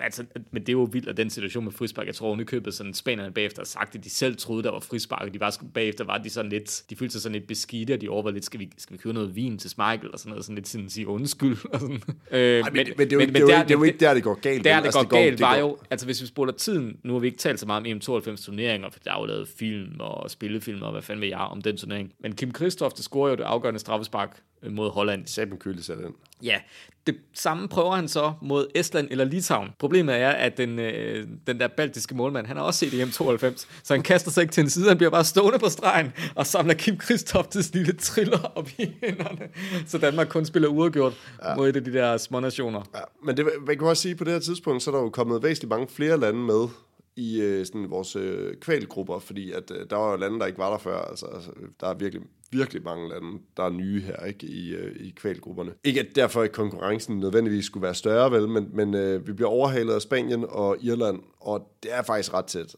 Spanien får 19 point, og Irland og Danmark slutter begge to på 18 point. Til gengæld, det der er rimelig stenet ved det, det er, at øh, i alle grupper, der er seks puljegrupper, op til VM 94. Og øh, der er seks hold i øh, de fire grupperne, så er der en gruppe med fem hold i, og så er der Danmarks gruppe, der er syv hold i. Ingen ved, jeg ved ikke hvorfor, men det, det er i hvert fald lidt mærkeligt. Ja, jeg tror, jeg tror der er noget Balkankrig, sådan noget med, at man ja. har hævet Jugoslavien ud af linjen i sidste øjeblik ind over det. Men det kan sgu godt være. Altså, det jeg til gengæld husker meget, meget tydeligt her, det var, at øh, VM 94, selvom at øh, vi ikke kvalificerede så var det med stort i en øh, 9-årig drengs hjerne. Altså. Jeg samlet, jeg havde seriøst så mange fodboldkort for den. Altså de, de store fodboldkort med, altså, ja. og kæft, var de fede. Altså jeg havde en magisk sommer. Jeg kan huske, ja. øh, vi, vi holdt, øh, vi altid holdt ferie i Sverige. På det her tidspunkt holdt vi to uger sommerferie i Sverige, lige da VM startede. Altså også Sverige kogte på det her oh, tidspunkt. For fanden, ja, ja, ja. Øh, det har været fedt. Det har fandme også et godt landshold. Det var, det var det vildeste landshold. Brolin, Kenneth Andersson, øh, Klaas Ingesson, øh, Skovhuggeren for Ødesøg, May he rest in peace, Anders Limpar, Stefan Schwarz, den gamle racist Thomas Ravelli i målet. Og så måske et af de mest ikoniske fodboldslagsange, øh, der nogensinde er skrevet. Navigerer ja. ved gyld i USA med øh, Glenmark Eriksson Strømstad. Det er fandme også, ja. et, et, også et fedt, fedt nummer, mand. Jeg vil personligt sætte det øverst, nærmest op ved recepten. Ja, men det, det er jeg enig i. Det er jeg faktisk enig i. Men jeg synes også bare, der var et eller andet magisk over det der med, så man skal også lige se det her. Jeg ser det fra en drengs point of view. Ikke? For mig, der var stjerner som Roberto Baggio og Romario sat over for hinanden. Det var øh, datidens Messi og Ronaldo. Altså, det, det var det bare. Og det, i hvert fald i min, i min optik, jeg kan huske, jeg havde sådan en plakat hængende med, med de to, der ligesom mm. sparkede et skud hver og sådan noget. Ikke? Og jeg husker så tydeligt den der øh, VM-finale, for jeg så den nemlig fuldstændig selv.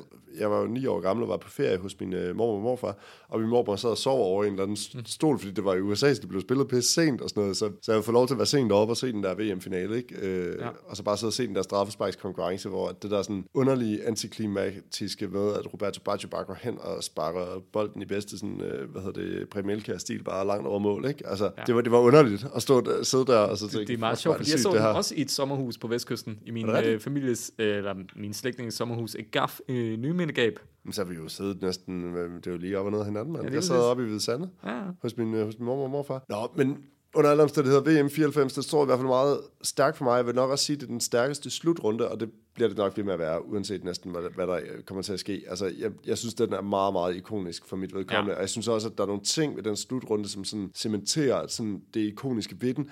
For eksempel også øh, sådan hele historien om, øh, om Colombias ja. landshold, synes jeg er Ja, mega fucking vild. historie. Escobar, der bliver dræbt. Ja, men øh, også holdet, der får en trussel på hotel-tv for sådan nogle Ja, ja, ja, narkobosser. og sådan noget, når de tager, til, ja, de tager telefonen og sådan noget, så, så er der også nogle trusler og sådan noget, og landstræneren bliver truet på livet, og hele hans familie bliver kidnappet i Colombia og sådan noget, hvis ikke han sætter et bestemt hold og sådan nogle ting. og Det er sådan helt fucked up, ikke? Og så ud over det, så havde de jo en af de mest ikoniske spillere nogensinde, vil jeg jo mene, Carlos Valderrama. Ja, leg- legendarisk han mit fed, hold, mand. spiller med kæmpe, kæmpe, kæmpe afrohår. Men der var også bare så mange ting ved den der slutrunde. Det var også der, hvor de afrikanske hold for alvor begyndte at melde sig på banen med et hold som Cameroon for eksempel. som Nigeria lavede- nok. Nigeria øh, også, ikke? Ja, Cameroun, det var, det var 90, at de havde deres gennembrud. Nå, ja, det er rigtigt, ja, men- men- Ni- Nigeria, det var... Men jeg kan bare huske de der sådan, øh, afrikanske holder, de havde de der danse og sådan nogle ting, og der, var, sådan, der var virkelig sådan, det kok bare til det der Ja. VM, ikke? Og så altså, var det i USA, som var sådan lidt odd, fordi det Ja. var sådan nogle underlige stadions, de Jo, jo, på og plus, sådan noget, ikke? plus at det var også der, at FIFAs øh, sådan korruptionsgen for alvor slog igennem. Jorge Havalans, den gamle FIFA-præsident, øh, sagde jo, da han ankom øh, i flyveren, at øh, man ville spille med fire halvleje, ligesom amerikansk fodbold, for at tækkes øh, amerikansk tv, Nej.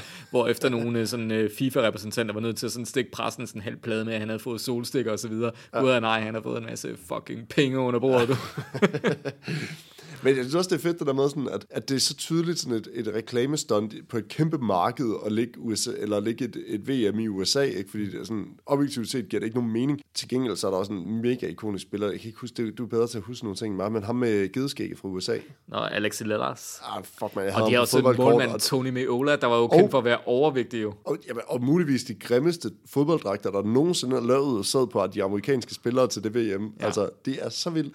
Og ham, den meksikanske målmand, der var sådan lavet halvanden meter høj, Ja, Jorge Campos, der var jo iført noget, der, ved... og det ligner sådan et epileptisk anfald, når man kigger på det i sådan en ren farvesymfoni af alt muligt weird shit. Det ligner, hvad hedder det, den der øh, dragt, som, øh, som Inter har fået specielt lavet her, her deres mesterskabsdragt. Ja, Den er med også grim. Altså, Ej, den, den er afdæmmet sammenlignet med Jorge Campos. Men, øh, men hvem ville have lavet øh, VM 1994-sangen? Dismiss, Lise. Du, du, du vælger et op i tiden navn. Ja, det gør jeg. Altså, jeg har også et bud på et op i tiden navn. Fordi jeg tror, Tim ville have sagt nej. Ja, det vil han nok. Jeg har et op i tiden navn. Sap, sap. Ej, ja, okay. Den, du har jo også set, øh, hvad hedder det, Jan D.D. spille fodbold om ja. backstage til en grøn det har koncert. lige der omkring, tror jeg. Jamen, altså, det er da oplagt. Og så, og så har jeg et, øh, et outdated navn, som de godt Ja. kunne have spurgt. Ja laid back. Jeg tror, det havde været en fed VM-sang i USA. Høj sommersol og laid back, der skrev et, øh, en VM-slagsang. Ja.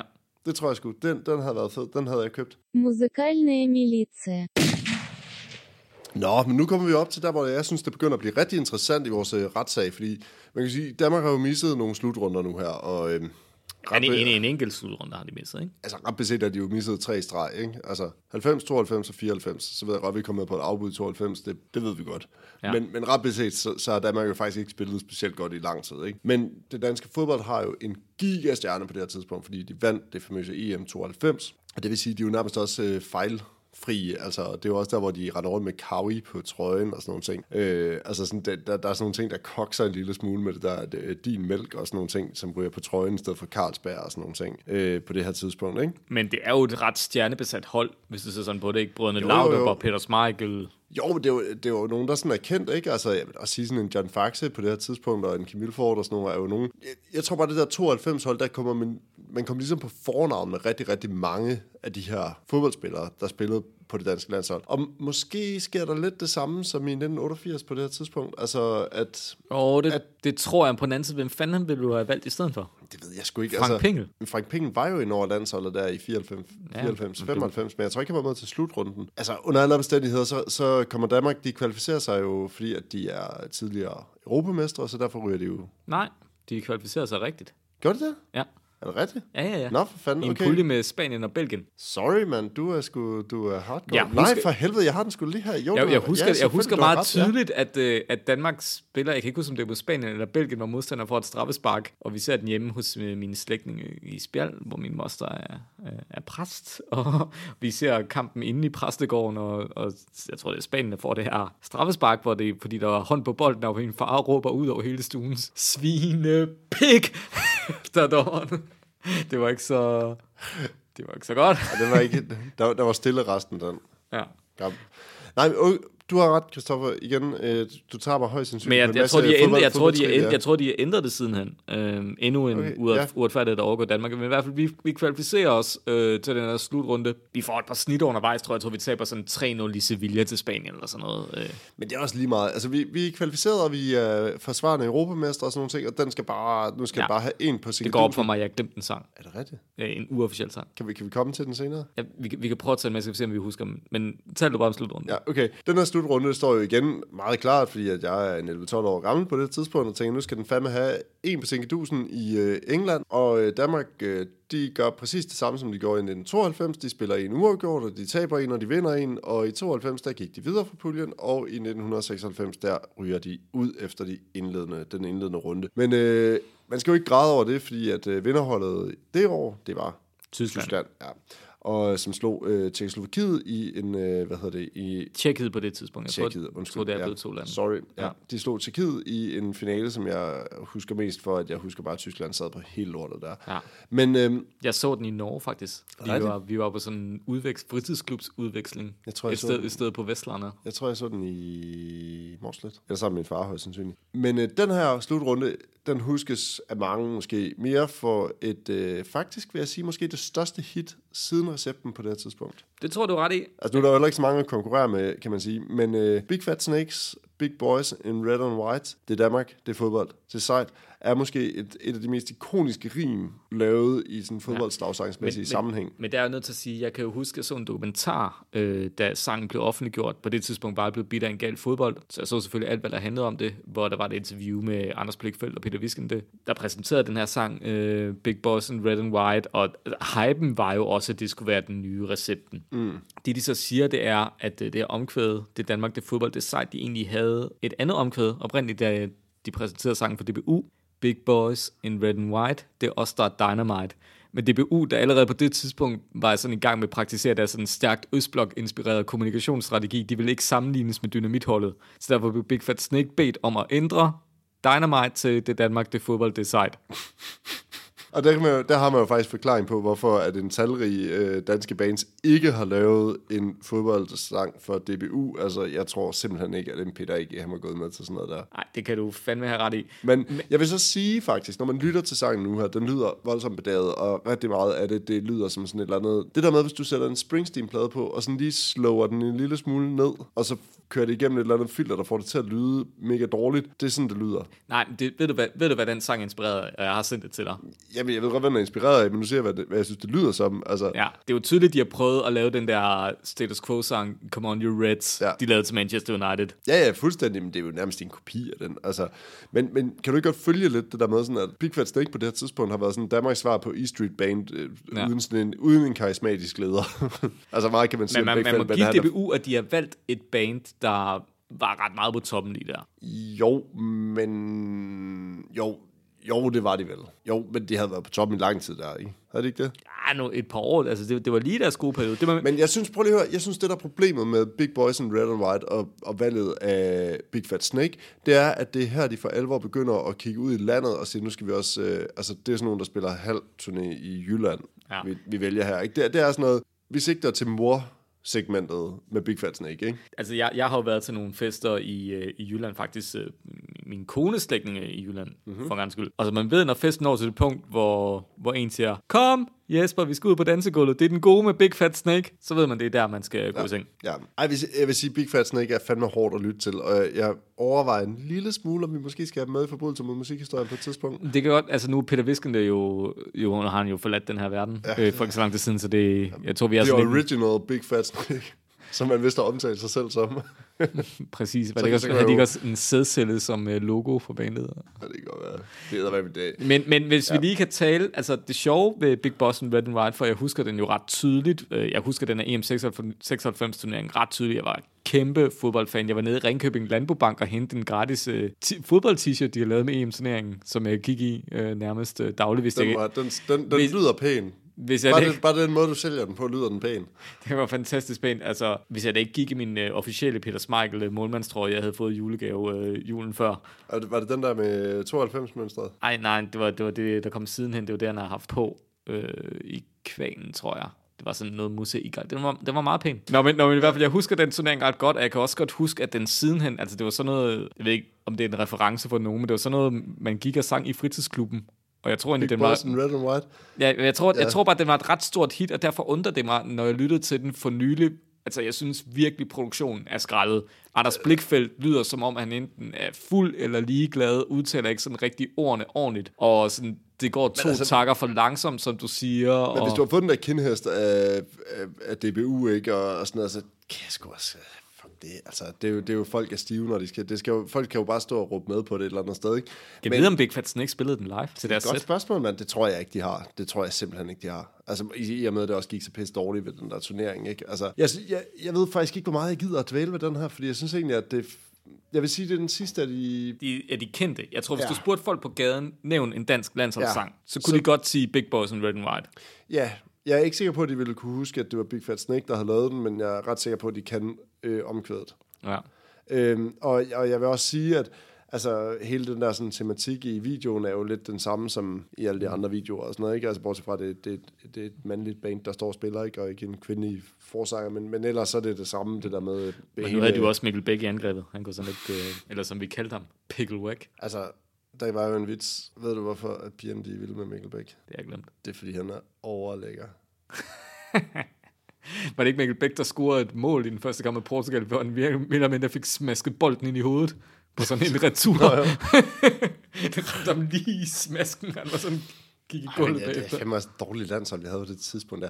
Nå, men det, der skal jo hverken være eller bedre, end at faktisk vi kommer lidt sådan ind i en gylden stime her for det danske fodboldlandshold, fordi vi kvalificerer os i 1996, vi ryger godt nok ud i indledende runde, men så kvalificeres vi jo til et uh, VM i 1998. Og det fede ved den danske presse er, at de ikke overhovedet drager nogle paralleller til M84 i Frankrig. Selvfølgelig gør de det. De snakker kraftet med ikke om andet. Hvad? Hvor- Hvornår? Jeg er ikke med. Jamen, VM 98. Nå, i får- Frankrig? Ja. ja. Jo, ja, det kan jeg sgu da ikke huske. Altså, jeg kan da bare huske, at der var den der Zidane-Ronaldo-ting kørende, ikke? Ja, men det var Michael Laudrups sidste turnering, og, Ja. ja. det var, og det var i Frankrig, og Danmark var med. Nå, men, men EM, eller VM 98, jeg kan huske, jeg var rimelig pumped op til det der VM der. Jeg var med med spændt. Jeg kan ikke engang huske den der kvalgruppe sådan specielt Jeg godt. så en af kvalkampene. Altså live? Ja, Fuck man, det skulle da rimelig vildt. i parken mod Grækenland. Nå, vandt de? Ja, det tror jeg. 2-1. Okay, ja, den, den, det kan jeg simpelthen ikke... øh, Den, den er væk. Det, jeg kan simpelthen ikke huske noget som helst om en kvalgruppe der. Det er også lige meget... Under alle omstændigheder, VM der står virkelig skarpt for mit vedkommende, fordi det udmærker sig jo ved, at vi faktisk ikke spiller specielt godt i puljekampene. Det er, meget, det er meget pænt sagt. Vi spiller jo af helvede til. Ja, men på den anden side, så var det her, hvor sådan noget som Tøffe og Graver sådan for alvor begyndte at bide sig fast på midtbanen. Og ja, det er jo sådan noget, der... Tøffe Det, fik et direkte rødt mod Sydafrika. Jeg var ikke med resten Nå, af var det ikke Graver, der gjorde det? Nej, det var Tøffe. Var det Tøffe også? Ja. Nå, men under alle omstændigheder... Niklas Molner. Niklas Molder, han har jo jordens... Altså, næst efter Jonas Boring, så er han skal bisek. Det, det, det, det er en anden sag. Under alle omstændigheder, vi, vi spiller faktisk ikke særlig godt, og vi taber mod Frankrig, og så vinder vi mod Saudi-Arabien og mod Sydafrika. 1-0 på et øh, mål af Mark Riber, så spiller vi uafgjort mod Sydafrika. Var det der, hvor at, øh, Ebbe Sand, han bankede den helt op på tilskuerarealen for en meters afstand inden for et mål. Helt frit mål. Sikkert. Nå, under alle omstændigheder, vi kommer videre til en 8. finale, hvor man kan sige, at vi rammer den lige i røven. Ja, og spiller faktisk... mener vi, øh, møder vi et øh, dårligt og arrogant hold. Er ikke andet et hold, der dog er gået videre fra en indledende pulje, ikke? Og jo. Men vi tæver, det kan vi godt sige, vi tæver Nigeria 4-1 i måske en af de mest ikoniske kampe i, i øh, sen 90'erne, eller ja. Ja. på den side af øh, slut 90'erne, og vi rammer den lige i røven, så at sige, på den kamp, og går videre til en kvartfinale, hvor vi skal møde Brasilien. Jeg husker meget, meget tydeligt den der Brasiliens kamp ved, at øh, efter to minutter scorer Martin Jørgensen til 1-0, og man tror, den er hjemme. Vi vinder. Hvad man ikke lige sådan tænker, det, det er jo selvfølgelig, at øh, sådan en som, øh, hvad hedder det, Roberto Carlos jo øh, godt kan skyde ud fra midtercirklen, og det, Det er jo primært Rivaldo. og Rivaldo, undskyld, ja. Men øh, banker den simpelthen ind fra været 30 meters afstand, eller sådan noget, Ja, hvor, hvor Peter Schmeichel går i slow motion ind på stregen, og får slet ikke reddet den der bold. Peter Schmeichel var inde i sin fase, hvor han var meget bedre til at... Han har altid været god til at råbe sin forsvar. Man kan sige, det var, det var en del af, han, af sit spil, øh, som han bevarede i virkeligheden gennem hele sin karriere. Det andet med at tage bolde og kaste sig og nå ting og sådan noget, det var, det var, det var sådan lidt mere... Det var han lidt sværere ved på det her Var han tidspunkt. ikke også han var bedre inde på stregen, end han var til langskud også. Altså han har ikke altid været, han har også fyldt meget i feltet. Altså jeg kan godt forstå, at man som angriber havde respekt for spark. Jo, jo, ikke? men hvis du, er to, hvis du er næsten to meter lang, så bare det, at du kaster dig efter en bold i tide, det gør alligevel noget. Ja, ja, Bare sikre bare i Under alle AGF. omstændigheder, ja, jo, jo, jo, altså, under alle omstændigheder, så ryger Danmark ud der, men øh, hvad var det for en sang, der var det kæmpe store VM-hit der? Ja, og på det her tidspunkt, der er DBU simpelthen øh, råd ind i en øh, vaskeægte øh, identitets, øh, hvad hedder sådan, idékrise hedder det. De går simpelthen tilbage til Dodo og spørger, om hun ikke øh, vil lave en øh, sang sammen med DBU. Ja, for det kan jo aldrig nogensinde gå galt, hun har været ude på det største hit jo. Lige præcis. Så de får Dodo, og hvem fanden er de andre, der er med til at lave den egentlig? Aner det ikke. Altså, det, det skal det at det kommer lidt ind fra højre, så det er ikke, fordi vi har brugt så lang tid på at, sådan, ja. øh, at researche alt ned i, hvem der er, der er med. Men øh, jeg ved det faktisk ikke. Jeg vil også sige, folk kender godt den her, det her, ja. det her nummer, ikke? Vi vil, vi vil have sejren i land, hedder den. Øh, den. Den indeholder nogle af de sådan, kan man sige, udover Dodo synger er på vokalen, så synger landsholdet også. De synger sådan et, et form for, kan man sige, græsk øh, bykor i verset, der, der er et kreds om Danmark, Danmark, vi elsker vores land igen, vort land igen noget med sådan øl og vand og druk. Der er ikke rigtig nogen af dem, der kan synge, kan man godt høre. Nej, de har ikke en Frank Arnesen. Det vil nok være synd at sige. Der er, på, der er på et tidspunkt, at de synger lidt lyser op mod omkvædet. Jeg tænker, at det, er det måske bare pitchen, de ændrer?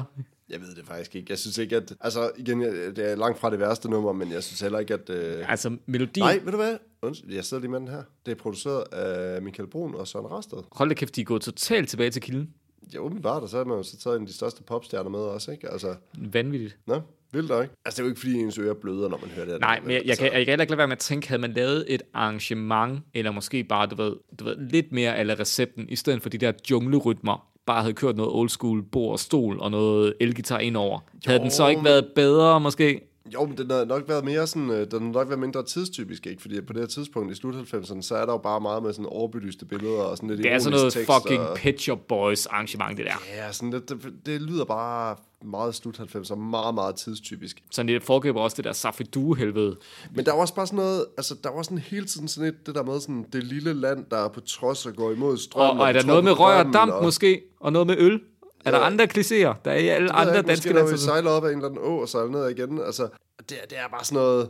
Ja, jeg, jeg ved ikke, det, det er bare sådan en fodboldkliché og, øh, fra en kant af, og, og sådan noget, og det der med sådan, om vi er underdogs, men vi tror stadig på det, og sådan noget, man bare sådan, men altså, Jamen, du kan ikke kalde en sang, vi vil have sejren i land, og så sige, det er okay at tabe. nej, Du har ikke, der er ikke de der to ting. Du skal have de der svin med på dit hold. Dem der, du ved, der, de der holdkammerater, der vil smadre dig, hvis du ikke øh, kaster dig efter en bold. nå, men, ja, jeg ved, Ja, altså, det, jeg tror igen, og det, jeg tror, det er noget, vi kommer tilbage til, når vi ligesom skal gøre status, men jeg tror også, at den her sang er mere kendt. Altså, udover at det er måske et bedre hold, der er bag, så er det også det der med, at det var en turnering, folk forbinder med noget godt. Ja, ja grund det de er helt kampe. klart. Jo, jo, jo, og især nogle af de der, altså, jeg tror, de fleste nok har glemt de indledende, indledende puljekampe. De fleste har nok også glemt kvalifikationen, men jeg tror, at de fleste I kan huske kampen mod Nigeria, og huske ja. kampen især jo, mod men det Brasilien. taler faktisk. lige ind i fodboldromantikerne. Denne verdens Peter Brygmænd, der mener, at det er vigtigere, at Danmark spiller pænt, end at Danmark vinder noget. De elsker sådan noget pis. Sådan noget med at tabe pænt. Altså, ja. jeg, har, jeg har en nyhed til jer. Prøv lige at høre. hvis du- Danmark, Danmark, de kunne godt have spillet op mod eh, Brasilien på det her tidspunkt, hvis de havde spillet bisset. Ja, Altså hvis ikke man har haft Michael Laudrup, hvis ikke man har haft Brian Laudrup med på det hold, så tror jeg faktisk godt, øh, hvis, hvis landstræneren på det her tidspunkt havde taget mod en beslutning om, vi spiller ikke, vi skal ikke spille øh, pæn bold der, vi skal have sådan nogle øh, Peter Møller typer på banen, vi skal have graver og tøffe, det er hele det holdet, de bygger op omkring, vi skal bare fucking smadre dem. Vi skal gå ind på livet af dem, vi skal, vi skal tage dem i haserne, det er den eneste måde, vi kan vinde over det der hold, ikke? og så skal vi have en bundsolid defensiv. Mm. Og der dur det altså ikke, hvis man har Søren Kolding på den ene side. Altså, sorry ja. to say it. altså jeg vil så også sige, at den kamp, Mark Riber hætter jo bolden på overlæggeren, og er tæt på udlignen til 3-3. i Jo, jo, bevares, men Mark Riber er måske også en af dem, som vil klare kottet på det, mit, ja. mit landshold, men, jeg men, forestiller men, mig men, ind i jeg, hovedet. men jeg er fuldstændig enig, det er jo sådan, det er jo en missed opportunity. Altså, hvis du lukker, altså jeg har Ja. sådan, hvis du lukker tre mål ind i en kamp, Så har i du en tabt fodboldkamp. den. Altså, det, så kan du ikke forvente at vinde. nej. Og, og man kan sige, ja, ja, bevares, de spiller mod det verdens bedste hold. Øh, og, og de eneste to hold, de sådan set tabte til i den turnering, det var, hvad hedder det, det var der- de to hold, der, der mødtes i finalen og sådan nogle ting. Jeg tror ikke, Danmark kunne have været gået hele vejen der. Det er noget andet, men, men jeg tror, at... Du mener ikke, at Danmark kunne have slået Holland i en semifinal med... Nej, men jeg tror igen, som vi, som vi snakker om op til det her, jeg tror, at det, der egentlig gør, at fodbold også måske her, et af at sangene bliver kedeligere, men jeg synes egentlig også, at sådan fodboldturneringerne også generelt bare bliver kedeligere, at der er for mange hold med. Det der med at klare kottet, hvor du kun har otte hold med, så er chancen for, at det hold af de otte, der er et underdog-hold, går hele vejen bare større, end hvis du har 24 hold med. Altså et Island vil aldrig kunne gå hele vejen nu her, fordi der er simpelthen for mange kampe. Truppen er ikke bred nok. Hvis du skal spille 8. finaler, kvartfinaler, øh, semifinaler og finale, jamen du skal igennem syv kampe på meget, meget kort tid. Det, det går bare ikke for, for et hold altså, øh, mm. af, af Danmarks størrelse. Altså sorry to say, jeg tror heller ikke, vi går hele vejen nu her til EM, fordi holdet er ikke bredt nok. Det kan godt være, at vi sådan isoleret set har en, en udmærket trup mm. i år. Det synes jeg også, vi har. Jeg tror, vores forudsætninger for at gå langt i år øh, er bedre end, mm. end, end i mange år i virkeligheden i EM. Jeg tror ikke, vi går videre for puljen. Mm, jeg tror faktisk, vi går videre, men jeg tror stadig, vi bliver slået af Belgien. Jeg tror faktisk godt, vi kan vinde over Rusland og Finland. Vi spiller uafgjort mod Finland, vi taber til Belgien, og vi taber til Rusland. Jeg siger det nu, og så må I, så må I vende tilbage, øh, når, Ja, ja, øh, når Jonas. Vind har scoret, øh, brugt sine var-evner til at score fire mål i den indledende pulje. Ja. Men altså, der er alt for meget positivisme øh, omkring det danske landshold lige nu. Men det kan da godt være, altså. Nej, vi, vi skal heller ikke snakke om det danske landshold lige nu. Jeg siger bare, at det der med, sådan, at der er kommet så mange hold med, og det der med at lave overraskelser, rent faktisk gå hele vejen, mm. det tror jeg er meget, meget, altså det, det kommer ikke ja. til at ske. Man kan sige, at Kroatien gjorde det måske lidt til VM sidste gang, men Kroatien havde også et godt hold, og det var sådan lidt atypisk vej igennem deres VM, øh, faktisk. Jo, hvis du ser sådan på det, så kunne Men du også, VM er også nemmere end EM. kunne du også, det kunne også det- have været Danmark i den turnering. Jeg tror bare, igen, det er Hvis- nemmere, hvis vi- at, det, jamen, prøv lige at høre, det er nemmere at gå langt i et VM og komme til en semifinal, end det er at gå langt i et EM. Enig i det, er fordi der er flere gøjlerhold med. Alle, Ja, ja, ja. ja. alle ved, at de europæiske hold er de bedste. Altså, det andet er noget pjat. Men jeg ved ikke, altså skal vi, skal vi hoppe videre til næste... øh, Ja, fordi at hvis, man, hvis man følte, at øh, det danske landshold var igennem en overladning efter de glade dynamitår, så er det jo intet imod, hvad der sker efter VM 98, hvor begge brødrene Laudrup ja. vælger at takke af på landsholdet. Peter Schmeichel vel også? At Peter Smeichel fortsætter, men altså resten af holdet spiller forfærdeligt. De spiller uafgjort mod Hvide Rusland. Der er sådan en fuldstændig lammende stemning af sådan fatalisme på det her, på det her hold. Det er helt af helvede til, og Bo Johansson har jo alle dage været sådan en træner. Han har været sådan en uh, Del Bosque-træner, der bare lader spillerne spille. Han sætter sig på hold, han sætter det bedste hold, og så siger han, så må I klare resten herfra. Ja. Så er jeg sådan lidt en holdledertype, der henter sådan, der tager vanddunkene med ind og står i træningssæt og så videre, ikke? Jo. Han er jo ikke sådan en stor taktiker. Så det, og, så det er jo virkelig et dansk landshold, der skrænter. Og altså, men i hvert fald, men de rejser på en eller anden syret måde, for de alligevel vendt på stegen, som man siger i Sverige, og vinder den sidste kamp i Italien 3-2 efter at have været bagud ved nærmest 2-0, ikke? Jo, men er det også... Er det, ja, jo, altså det, det er jo... Er det den her slutrunde, op til den her slutrunde, hvor Jesper, øh, hvad hedder det, Grønkær, han laver den der famøse tilbagelægning i sin allerførste Jo, ja, det er præcis, ja, jeg må Ja, ja, ja, det, det- det, det, det- det, er et af de første kampe, og det cementerer et eller andet, ja. men alligevel for det her sådan lidt, øh, sådan René, det er René Henriksens storhedstid, kan jeg huske. Det er René Henriksen, der ligesom er styrmanden i forsvaret. Ej, men prøv lige at høre, det siger jo alt, når man har sådan et, et, et, altså et hold, hvor at, at det er været Søren Kolding, René Henriksen, det er Morten Vihorst, der er også den store, Michael Schönberg er også med her, ikke? Altså, det, det er fandme dårligt. Nå, ja, Schmeichel, han spiller jo med på den her slutrunde også. Ja. Ja. Sorry, jeg glemte det. Ja, Øhm, men, altså ikke... Jeg kan huske EM 2000, ikke? Jeg prøver lige at male et billede her. Jeg går i 9. klasse, og lige begyndt sådan at finde ud af, at der er også noget, der hedder piger og sådan nogle ting, og det er rimelig fucking fedt, og man kan også drikke øl, og man kan faktisk godt mødes med sine venner, og faktisk have to øl Hvordan med kan, i du gå i, hvordan kan du gå i 9. klasse, når jeg gik i 8. Lige havde gået i 8. den sommer. Havde jeg gået i 8. Ja, du begynder i 9. klasse i 2000. Gør det? Ja. Nå jo, for fanden, undskyld. jeg begynder i 9. klasse i 2000. Men under andre omstændigheder havde man sådan begyndt på det der med, at man godt kan mødes med nogle venner og, og, og have en enkelt øl med og sådan nogle ting, og man kan se de her kampe sammen og, og sådan noget. Ikke? Og vi har, ligesom i min klasse der, sådan fået bygget en stemning op om, at nu skal vi fandme med bare se noget fodbold, og det her det bliver fedt, og det er EM, Holland, Belgien. Og hvad er det så, der sker, Christoffer? Jamen altså, Danmark taber alle sine kampe med en samlet målscore på 0-8. Ja. Man har mulighed for at score i den sidste kamp mod Tjekkiet, som altså, vil være sådan lidt en ligegyldig kamp, fordi ingen holdene går videre. Ish. Ja. Michael Schönberg skal tage straffesparket Og han brænder. og brænder. Altså, det skal lige siges, altså tallene lyver lidt, vil jeg faktisk sige, fordi den første kamp mod Frankrig, øh, Frankrig scorer i hvert fald et mål, hvor der er offside. Tydelig offside på det første mål. Okay. Så det er sådan lidt, du ved, en... Så Danmark havde jo nok tabt alligevel, men man kan godt argumentere for, at- det måske snyder lidt, at de i hvert fald Og det skal altså også lige siges, at vi spiller mod de forsvarende verdensmestre der. Ja, altså, Franke, Franke kunne Det gå... er med et godt hold der. Frankrig kunne gå på vandet lige der, men altså, men altså, det er også et dansk hold, der er præget af skader, en aldrende Peter Schmeichel, der tydeligvis sådan, han har sådan en attitude over for de andre spillere, hvor man godt kan mærke, at den er ikke helt god, mm. fordi han synes, det er alle de andre, der har et problem, og ja. Peter Schmeichel, der er skidegod. Peter Schmeichel har jo lige vundet The Triple med øh, United, sommeren før, ikke? Jo. Men der, der, er også, der er også nogle positive historier mod Holland. Starter Thomas Grausen inden, og der jeg tror faktisk, der er sådan 0-0 ved pausen, og Grausen sparker bolden på overliggeren, og, sådan, og så falder det så sammen i anden halvleg, og de taber 3-0. Men altså, Ja, ja. så, så der er sådan nogle små ting, hvor man kan sige, det er ikke behøvet at være sådan super godt. Altså en af de store stjerner i forsvaret, Jes Høgh, er for eksempel skadet igennem hele turneringen. Han, Jes øh, Høgh, han er det mest overvurderede menneske i dansk fodbold nogensinde. Ja, det er også ham, der giftede sig Prøv lige, med, prøv lige han giftet Der var sådan en fucking historie om, at han ikke var med på, øh, hvad hedder det, det der øh, landsholdet øh, under Ricardo, fordi at han var kommet for sent til en træning eller sådan et eller andet. Mm. Det, var, det var det, historien var der, hvor jeg kom fra, og det var også bare Ricardos skyld det hele og sådan noget. Hvor folk fuldstændig har glemt, at Ricardo han er den mest succesrige træner, vi nogensinde har haft. Han har vundet, hvad hedder den, øh, den er Confederations Cup, øh, og han har vundet EM i fodbold. Han er- han han er- har vundet noget med det danske Han er, landshold, han ikke? er blevet verdensbedste træner i 1992, blev verdensbedste, øh, den bedste årstræner i Danmark det år. Nej, Jamen, Jamen, altså- altså, ved du hvad, Ricardo kunne have vundet os VM, og ved du hvorfor? Da de skulle udtage truppen til VM 86, mm-hmm. der skal de vælge målmand, og de ender med Lars Høgh og Troels Rasmussen, ja. og så måske ham der Ole Kvist, ikke? Mm-hmm. Jeg ved ikke, om det var Ole Kvist, eller om han var skadet. Altså Ricardo, han pusher i lang tid over for den resten af trænerstaben, han er assistent, og han siger, ham der er Peter Smeichel, jeg synes, vi skal have med. Det er ja. Richard Møller Nielsen, der personligt sørger for, at Peter Smeichel får ekstra målmandstræning i de der år, hvor han spiller i Brøndby og Gladsaxe Hele Ja. ja. og så videre. Det er Ricardo, der siger, Smeichel, jeg synes, vi skal have med til VM 86. Så Beyoncé vil sige nej. Prøv at forestille dig et VM 86, hvor man jo får skader på målmanden. Ja, ja, ja. Kunne Altså, Lars Høgh, han var god nok til OB, men han var fandme ikke god nok som øh, hvad hedder det, målmand i, for Danmark på det tidspunkt. Altså, det, det, han var bare ikke god nok. Altså. Nå, under alle omstændigheder, så tænker man jo så, at, øh, det, At- at, det, det, at vi spiller en pivring øh, indledende runde og ryger ud med, med røv og albu på røv I og det mindste har vi en god sang at lytte til, eller hvad, Jeppe? Ej, det har vi fandme med ikke. Jeg vil faktisk sige, at det her det er et, indtil videre lavpunkt. Og det er det brune punktums All We Need Is Love. Ja, det starter med en indforstået og uforståelig titel. Ja, fordi det er det Beatles nummer øh, cover, eller hvad?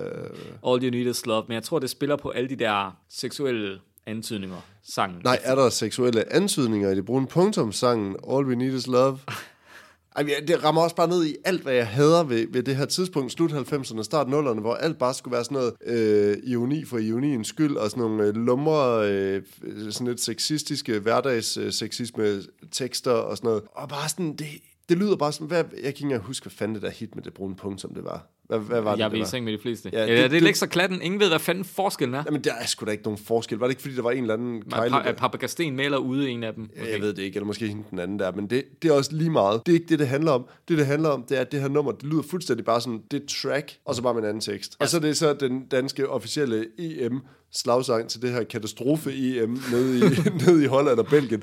Altså, det kan faktisk næsten ikke blive meget værre. Altså, det er men der, frygteligt. det provokerer frygteligt, mig frygteligt. helt sindssygt, at DBU vælger nogen, der tydeligvis afskyer mennesker, der ser fodbold. Altså, læg så klatten, øh, det brune punkt, som Martin Brygman, Papa Gasten, eller Jo Peter Fordin. Det er sådan noget Frederiksberg, Østerbro, Bernadotte skole overklasse, der afskyer folk, der går op i fodbold. Ja. De synes, det er det mest åndssvage i hele verden. Men så er det godt, de kan skrive en Så ironisk lad, os tekst om lidt, det. så lad os tage lidt pis på det hele. Og det sjove er, at de accepterer den samme præmis i andre, andre sammenhænge. Folk tager i de kongelige øh, og ser Hamlet. Vil de så, Martin Brygman så også stå i starten og sige, nu skal I høre her, det er bare skuespil. Det er slet ikke de rigtige mennesker derinde. De fremstiller bare noget, og det her det er en kulisse, det skal bare forestille noget. Det er ikke det rigtige Kronborg. Ja. Men det er lidt det, de gør med den her sang. De siger, at fodbold, det er jo lidt ligegyldigt, og vi skal bare have det ja. lidt sjovt, og vi er lidt lumre, og, og vi er lidt nogle danskere osv. Jeg synes, det er en fucking hån, og det er derfor, at den ikke fungerer som slagsang, og det er derfor, så mange andre landsholdssange ikke fungerer som slagsang. Hvis du vil lave noget, der virker, som danskerne har det under en slutrunde, inden Danmark har fucket op, så skal det være recepten. Det skal være ja. Gud, konge, fædreland. Det skal være så tæt på at være nationalistisk, at du tror, det er løgn. Altså man kan jo sige, de bedste 5 minutter, nu er vi begge to AGF-fans, de bedste 5 minutter som AGF-fans, det er op til øh, sæsonstart. Det er absolut det sjoveste i hele verden. og, og, og sådan inde er det- sæsonen, inden kampen går i gang. Ja, ja.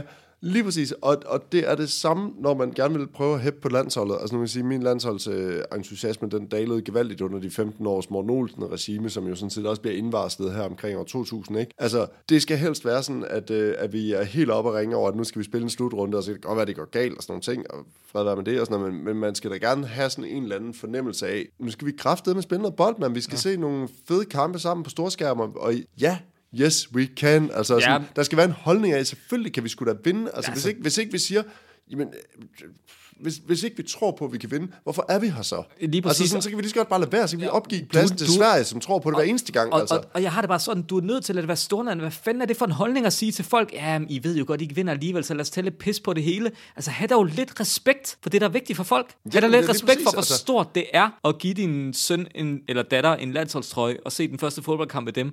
Ha' dog lidt respekt for, hvor meget det egentlig betyder. Jeg vil sige det sådan her. Jeg var kæmpe landsholdsfan op igennem 90'erne. I min, i min øh, barndom op til min tidlige teenageår.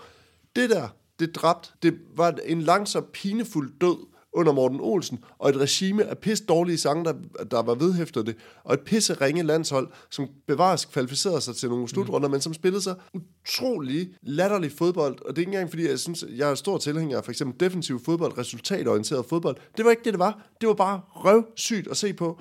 Øh, og det var en røvsyg træner, det var et røvsygt landshold i 15 år i streg, og det dræbte alt min entusiasme omkring landsholdet. Jeg kan, jeg har så svært ved at finde det frem, og jeg ærger mig sådan over det, fordi jeg husker bare 90'erne selv, 1998, hvor vi heller ikke spiller specielt godt, eller 96 eller sådan noget. Jeg kan bare huske min barnlige sådan, glæde ved landsholdet, og min stolthed ved sådan, at se landsholdstrøjen, og jeg havde landsholds, øh, hvad hedder det, øh, tørklæde hængende over min seng og sådan noget i, i min barndom, ikke? Altså sådan, det var, det var Men kæmpe stort. men er der ikke altså. også, hvis vi vender tilbage til sangen, ikke også et eller andet med, med det brune punkt, som de vil gerne være lummer og sexorienteret? Altså, jeg bliver fandme, jeg bliver fandme steril bare at lytte til deres numre.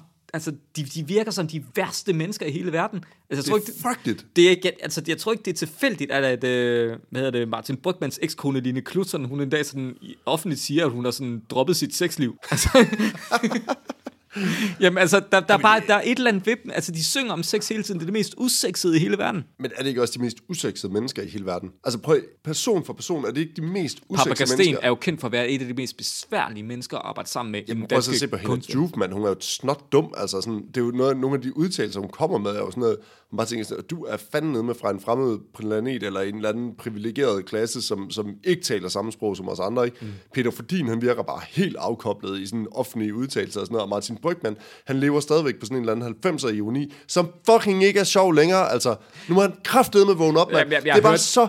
Jeg hader Martin Brygman, og det kan godt være, at han har haft nogle sjove ting med Lexa Klatten med en eller anden Kirsten Hyttemeier parodi. Det var sgu da heller ikke sjov for helvede, mand. Der er intet af det der, der er sjovt. Det er alt sammen nivelleret ned til sådan et eller andet, øh, nu skal vi lave en film om at synge gospel, eller nu skal vi lave et eller andet øh, sjov parodi på dit og dat. Det er ikke sjovt. Fat det nu. Det eneste, der er sjovt på det tidspunkt i Danmark, det er sådan noget som øh, Gramsespektrum og, øh, hvad Mandrill- hedder det, Mandrill-aftalen, ikke? Altså, Ja, altså, det, det, det er humor. Det kan vi Hvis du forstå. på et tidspunkt keder dig, så skal du høre øh, Martin Kongsters interview med Martin Brygman, hvor Martin Brygman i slutningen af interviewet har fået lov til at lave noget promo for sin nye album, Bates Delight, som er sådan en amerika- amerikansk big band album på engelsk. Han har fået lov til at indspille med en god produktion, hvor man bare tænker, nu skal du høre Martin Brygman, der er ingen mennesker i hele verden, der har lyst til at høre dig synge på engelsk inden for en genre, der ikke er din indflydelse. Altså, hans, hans bidrag til dansk kultur kan barberes ned til én rolle i én film. Jeg ved, jeg ved ikke engang, hvad det skulle være. Det er skrigende halse, altså en faglig. Oh ja, det er rigtigt, ja. Selvfølgelig, ja, klart. Der gør han det anstændigt. Og jeg vil sige, at øh, Helle Juf og Peter Fordin, de er jo selvfølgelig evigt reddet ved at have lavet Buller og Fnis. Det kan godt være, det taler til min femårige jeg, men Bull of Nis, okay. Ja. Paprika Sten, jeg kan simpelthen ikke komme på noget, jeg synes. Altså, jeg synes, hun virker som virkelig et frygteligt menneske. Det er, altså, nu er jeg arbejdet en del år i reklamebranchen, ikke? og det er, jo, det er jo sådan en stående joker, hvis du skal lave en reklamefilm, og du på et tidspunkt foreslår Paprika Sten, så alle produktionsselskaberne, de står syv kors for os og siger, nej, nej, nej, nej, nej, det vil de aldrig gøre. Hun er den værste arbejde sammen med, som i den værste. Musikalne militia.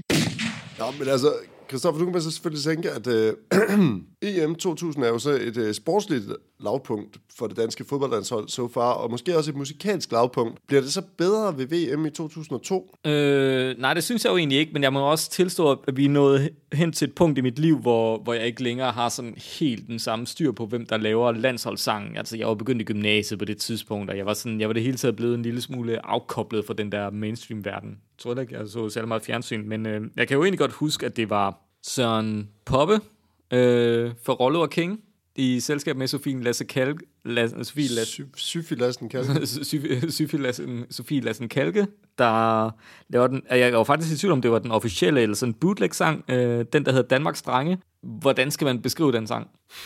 Altså, igen, vi har lige sagt det med det brune punktum, at det lyder som sådan et... Øh, det lyder man bare, man har taget sådan en karaoke-version af deres store hit, og så har man bare lagt en anden tekst nedenunder. Jeg synes, det der lyder som deres øh, MGP-sang. Ja. Ja. Den der Melodi Grand Prix-sang, Ja, de men lavede, hvorfor, så- hvordan fanden kan det være, der- det kun er ham? Og er han den, var, var, der en Men tyk, er han Rollo, eller er han King? var der en tyk og en tynd i Rollo King? Nej, nej, nej, det var hende, der... Øh, Jamen, der det var ikke- tre, ikke? Det var hende, der Signe Svendsen, ikke? Signe Svendsen, ja. Ja. Og hvorfor har de så byttet hende ud med Sofie Lassen Kalke? Måske var hun slightly lækre på det tidspunkt. Altså- jeg ved det ikke. Jeg, jeg ved det fandme ikke. Måske havde øh, Syflassen Kalke alligevel... Øh, hvad hedder det? Sofie Lassen Kalke.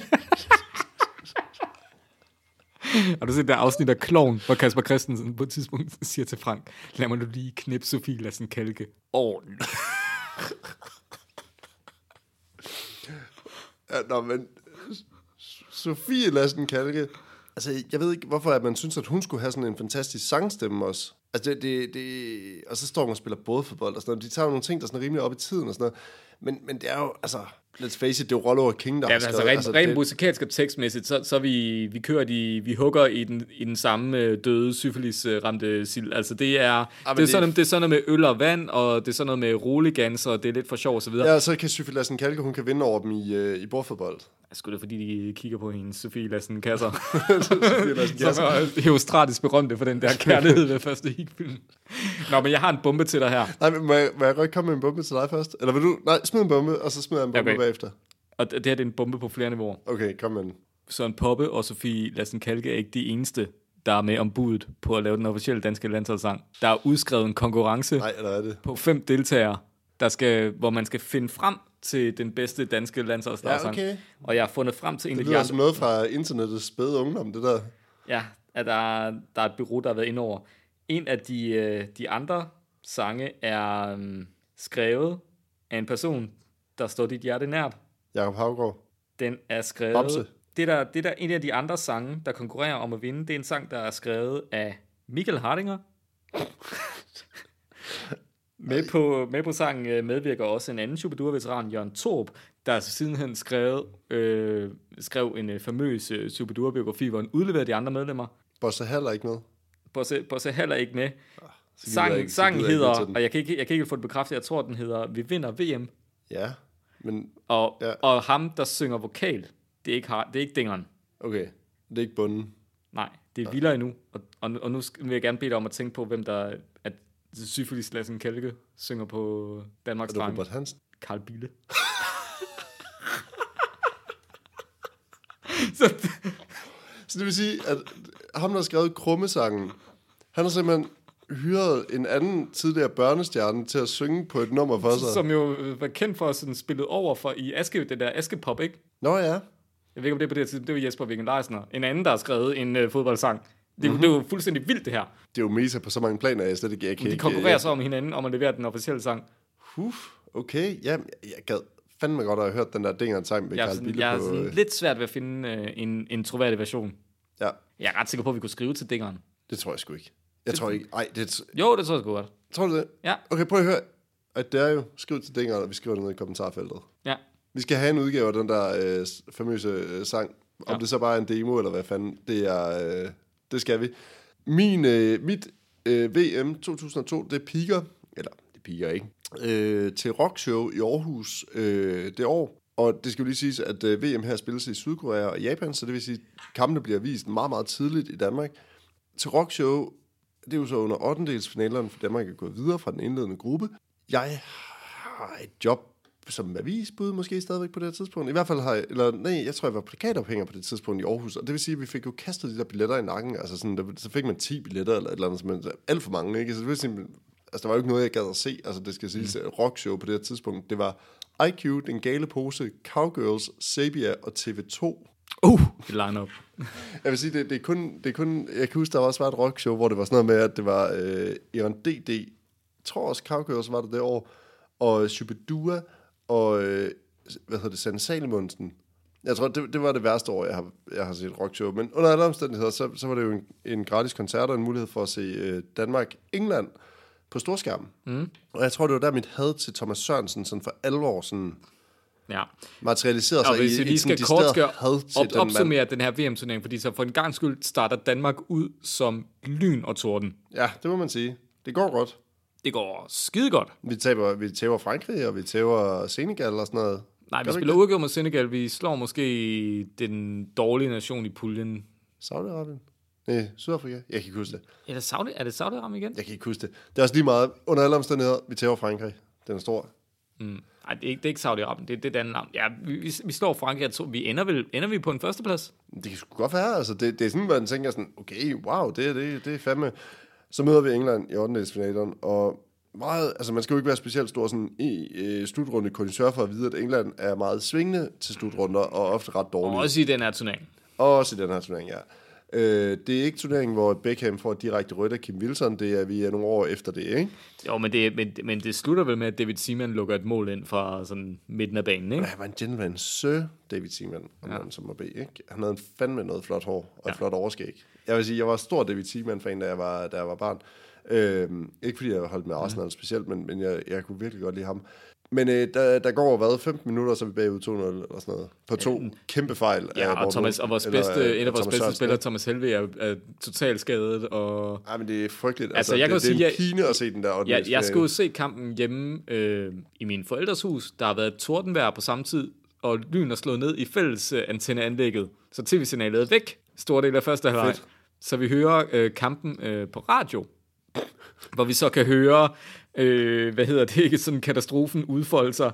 Og så, så signalet kommer tilbage i sådan en sort-hvid øh, form i løbet af anden halvleg. Der går nok ikke lyd på kommentatoren, så vi ser ligesom tv, mens vi hører radioen. Og hvad kan man sige? Radioen er en lille smule foran tv'et, så vi kan ligesom høre radioen fortælle om, hvordan Dennis Rommedal dribler ned af sidelinjen, men det bliver ikke til noget. Han, han, hans indlæg ryger Var det ud ikke bare sådan generelt også det der med, at Morten Olsen, man døde jo indvendigt, når man havde sådan en Rommedal ude på den ene Ja. side. Så med det der, Men det fede han var- er det hurtig, fede- han er hurtig. Ja, men han kan ikke lægge et indlæg, for Men- han var men nu det- altid op på Men tilskuerrækken. det fede var så, at man kunne se fuldstændig øh, det, der øh, blev sagt i radioen sådan fem sekunder efter på tv-skærmen. Og ligesom blev skuffet to Nå, gange. ja, ja. Så, så, så, det var, så det var den turnering øh, for, for, for mit vedkommende, vil jeg Men sige. jeg vil sige, det er, jo, det er jo en lang proces, det her faktisk, der udfolder sig hen over 15 år, hvor jeg langsomt bliver mere og mere hissig på landsholdet. Og jeg- jeg, er stadigvæk fan på det her tidspunkt. Jeg kan stadig godt finde noget frem i mig, mm. som, som synes, at landsholdet kan et eller andet. Og måske var der også en lille hype om Morten Olsen på det her det, men, tidspunkt. det er, jo- men, det var, men det er jo den der fodboldromantik, fordi Morten Olsen var jo ligesom den, en af de åndelige ledere på dynamitholdet. Mm. Og jeg tror, mange havde en idé om, at når han kom på og spillede et system, et offensivt system, så var det slut med Richard Møller Nielsens bundefodbold. Ja. Så var det slut med grødbunden Bo Men det er Johansson. jo latterligt, fordi prøv at høre, hele hans fodboldfilosofi, det var at spille dem på tværs af banen og tilbage. Det skulle da fuldstændig lige så defensivt. Det kan godt være, at vi havde bolden mere, fordi hans filosofi var, at vi skulle holde på bolden. Jeg vil da 100 gange hellere se på et hold, som ikke har bolden, men som scorer på de to chancer, var, de var, har. det, var, det mod, var det mod England, at han sagde, at han var meget tilfreds med vores anden halvleg, hvor vi spillede 0-0 og havde masser af bold. Måske. Men det handlede alt sammen om boldbesiddelse der, ikke? Ja. Og det, det er jo frygtelig fodboldfilosofi. Altså, det er ikke det, det handler om. Og det handler ikke om at have bolden mest muligt. Altså, det handler om at score på de chancer, man får, og lade være med at lukke mål ind. Ja. Og der du det kraftedder med ikke at have Thomas Sørensen på mål i så mange år. Fordi manden er bare notorisk kendt for, at når det kommer til stykket, og han skal gå ud og tage nogle vigtige bolde i feltet, så misser han hver eneste gang. Tro mig, jeg har været AGF-fan i stort set al den tid, jeg har levet, og siden 2002, der har vi haft en målmand indtil for ganske nylig, der hed Steffen Rasmussen. Jeg ved godt, hvad det er at have en dårlig målmand for et hold, man holder med. Altså, det er frygteligt. Altså, det er frygteligt at se på en målmand gå ud i feltet, hvor man bare tænker, den har han ikke, den der. Jeg tænker, vi har mulighed for at uh, tale om Thomas Sørensen igen, fordi at, uh, hvis vi starter rent fodboldmæssigt med 2004, så er det jo sådan en sidste skud i bøssen for det her gode Morten Olsen-hold. Ja, man kan sige, skal jeg lige prøve at knytte et kommentarer til mine erindringer om EM 2004? Ja. Jeg har virkelig ikke særlig mange, faktisk. Men det er vel der, hvor vi spiller... Hvor fanden er det henne? Jamen, EM 2004 foregår jo nok i Okay, jeg vil sige... Portugal. Portugal, ja. Og jeg tror også måske, det her det er en lille smule sådan, øh, rammende for, hvorfor at øh, landsholdsfodbold, det bare går ned ad bakke. Det, de her ting sidder bare ikke på ryggraden. Overhovedet. Jeg kan, jo, jeg- nu kan jeg, når du siger Portugal, så kan jeg godt huske, at vi spiller mod, mod Sverige, og øh, Ja. Rommedal lavede, eller hvad hedder han, øh, Jon Dahl lavede et meget flot mål. Jon Dahl hamrede mål ind på det her tidspunkt. Jamen, det var helt vildt, men han lavede også det der langskudsmål, hvor man bare var sådan, fuck, ja. hvad fanden sker der, mand? Jon, Jon Dahl kunne alt. Ej, det var, det var ret vildt, og det var der, hvor Italien røg. Det var der, hvor han lavede en snotter lige fjeset på, øh, hvad hedder det, Thomas Helve, øh, hvad Christian det? Poulsen. Eller Christian Poulsen, øh, snotty, ikke? Øh, Ja. Totti. Og så, jo, jo, når du siger det, så kan jeg godt huske det. Og, og det var også, et, det var, jeg var lige gået ud i gymnasiet her, så øh, hvad hedder det, jeg tror, jeg havde masser af tid til os at sidde og se rigtig meget fodbold. Der sker jo det, at Danmark, de øh, kan kvalificere sig til, eller de kan gå videre fra indledende pulje sammen med Sverige, ja. uden at dermed sende Italien ud, hvis de spiller uafgjort. Og de, 2-2. 2-2.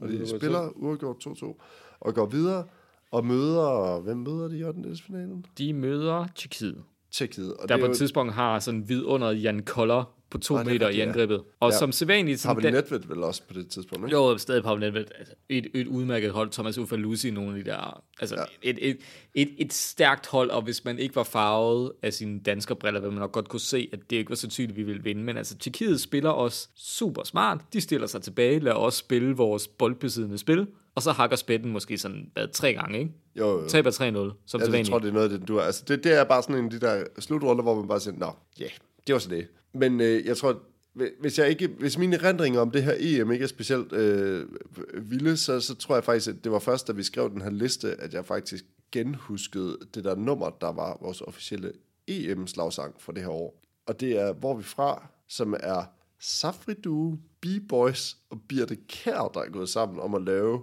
den officielle EM-slagsang. Og jeg vil godt nok jeg vil lige knytte til B-Boys, for dem af jer, der ikke kender det, og nu det tog mig lige to Google-søgninger at finde ud af, hvad det egentlig var for et band. Det er sådan en børne-MGP-band, der er med her. Ja, åbenbart. Og det har DBU simpelthen tænkt, det, Det, det, var Det- det, det- det, det, det, det- det, det- moderne element sammen med Safadu, ikke? Prøv lige at høre. Safadu er fucking ikke moderne på det her tidspunkt. Er de ikke allerede på vej ned? Altså, det er, deres hit er sgu da i hvert fald to-tre år før det her. Ja, altså lad, lad os starte med at sige, jeg tror Alexander Band sagde det ret godt omkring det her nummer, at det, et nummer er så dårligt, at selv P3 ikke vil putte det i heavy rotation, Ja. ja. hvilket svarer til, hvis en, øh, en prostitueret siger nej til en meget rig mand. Ja, det er helt sindssygt. Jeg vil sige, jeg ved ikke, om det er helt nede på det brune punktumniveau, men det er med med der tæt på. Så, Altså, altså, man, man, man kan sige, der, der er nogle enkelte dele, hvor man kan sige, det brune punktum, det er irriterende, men det er trods alt et eller andet helt stykke men, værk. men, men, kan de bare planke det der jorden, øh, hvor er vi det fra? Vi er jeg- fra havnen, hvor fra vi fra Danmark? Altså, kan de bare planke det uden at sådan, altså, jeg forstår det ikke. Jeg, jeg, for, jeg forstår det virkelig. En anden ting, jeg ikke forstår, der kan du måske fortælle mig noget med taktarter. Hvad er det, Birte Kjær? Hvordan er det, hun synger? Prøv at synge en eller anden mærkelig taktart, for jeg synes, hun lyder sådan off i hele tiden. Lidt som om hun ligger sådan lidt skævt på. Altså, prøv at følge med de der to Safadu-drenge, der, så tror jeg, at de fleste vil lyde lidt skævt på. Jamen, ikke- det er bare synkoper, det er bare synkoper, Jamen, det er bare synkoper. men det er ikke som om, at det kommer, det kommer til at lyde, som om hun synger en anden sang, end de andre spiller. Jo, det kan godt være, men det, men det er jo bare sådan et, det er jo, det er jo sådan et Frankenstein-projekt, det der. Altså, sådan en eller anden dårlig børnerap-gruppe, og så Safadu. Den er jo, den er jo, og, den er jo sådan et, et, et rap break, hvor de begynder at tale om, at der er ingen, der kan choppe os, altså stikke os ned med kniv. Hallo, mand.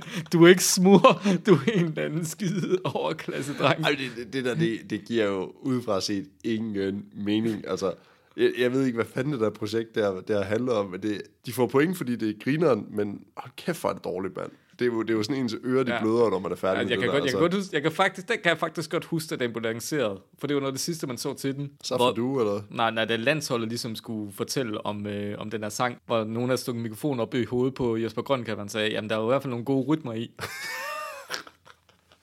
og det var jo heller ikke løgn. Nej, det, det var Safadu, altså noget af det ypperste inden for dansk øh, Jeg har hørt en historie, rytme- jeg har hørt en, en historie om Safedu for branchen. Okay, kom ind. Da de blev, fik succes, der, der droppede de sådan noget med koner og børn og så videre, så skulle de kræfte med bare ud og skulle have nogle unge damer med deres skide. Det var totalt sådan noget Jylland diskotekstur, det der. Altså, det er så sørgeligt. Nå, men så tænker man, øh, Morten Olsen, han var jo en ret succesfuld træner alligevel, men øh, han formår alligevel at miste den næste slutrunde. Ja, det var VM der, de skulle, den, det var der, de øh, skulle 2006, være peaked, ikke? ikke? VM i 2006, hvor de danske oh. fans skulle have taget i hårder ned til Tyskland for at se... Oh, øh, det havde fandme været sjovt, altså. VM Tyskland, det havde fandme været sjovt. Jeg havde været der, tror jeg. Ja. På det tidspunkt, der var 21 år gammel, det kunne jeg ret have fundet på. Det var også der, at Tyskland blev virkelig hipt igen, ikke? Jo, og, og sådan, der var sådan en eller anden, jamen, der var også bare noget hype, fordi det, at VM var meget, meget tæt på her, ikke? Ja. Altså, der havde været jo nogle år, hvor så havde det været i Frankrig, og så havde det været i, øh, ude i Østen, og så kom det lige pludselig bare lige ned på den anden Ja. side af grænsen. Man kunne tage til Hamburg og kampe, ja. For eksempel, ikke? Det mindes vi. Men hvem skulle have skrevet en, øh, en VM-slagsang i 2006? Ja, hvem skulle have skrevet en VM-sang 2006? Øh, jamen, det er jo her, jeg er fanget i et dilemma, fordi jeg på den ene side kan jeg godt se DBU tage sådan lidt et, øh, et halv-outdated navn, som for eksempel Kabak North. Ja, ja. Men jeg, jeg kunne også godt se dem prøve at lave sådan et øh, pladerhumanistisk play med at få Outlandis til at lave en sang. Ja, altså jeg vil stadigvæk sige, jeg tror det er for tidligt for Atlantis, fordi at, at øh, specielt sådan øh, kulturelt divers var vores landshold altså ikke på det tidspunkt. Der var ikke mange Josef Poulsen og... Men netop derfor vil de måske gerne dække den flanke af. Men det kan godt være. Men det- jo, men jo- men har du set billeder af folk fra DBU? Altså, det er ikke nogen, der slår mig som nogen, der tænker de tanker. Altså, godt det er jo ikke, var det fordi- ikke før Peter Møller og sådan noget kom med i det der? Det var, det var stadigvæk med de der, der sådan ryger cigar og overskæg og sådan, lidt, sådan nogle seler og sådan noget, ikke? Altså, det var, sådan, det var, den, det var den måde, de ser ud på, altså. Ja, det, det er selvfølgelig rigtigt. Men hvem tænker du havde lavet sangen? Øh, jeg er også lidt i tvivl, fordi at, øh, jeg kunne godt have forestillet mig, at Superheroes faktisk kunne have fyret en øh, slagsanger af. Ja, men er det, er det ikke lige en postgang for sent med dem? Og så skulle det have været sådan det sidste, de havde gjort, ikke? Mm. Thomas Troelsen, måske bare sådan mere, mest af alt sådan Thomas Troelsen soloprojekt, ikke? Ja. Ellers så kunne jeg måske godt finde på at hive en gammel kanin op af hatten. Ja. Det er det. Ja. Jo, Altså, altså, jo, men det er ikke- det er det, ikke det, det, er det det er lige efter Wigwam, ja, de er til salg.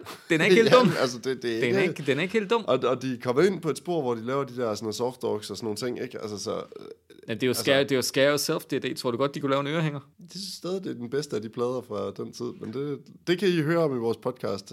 Om D&D. Ja.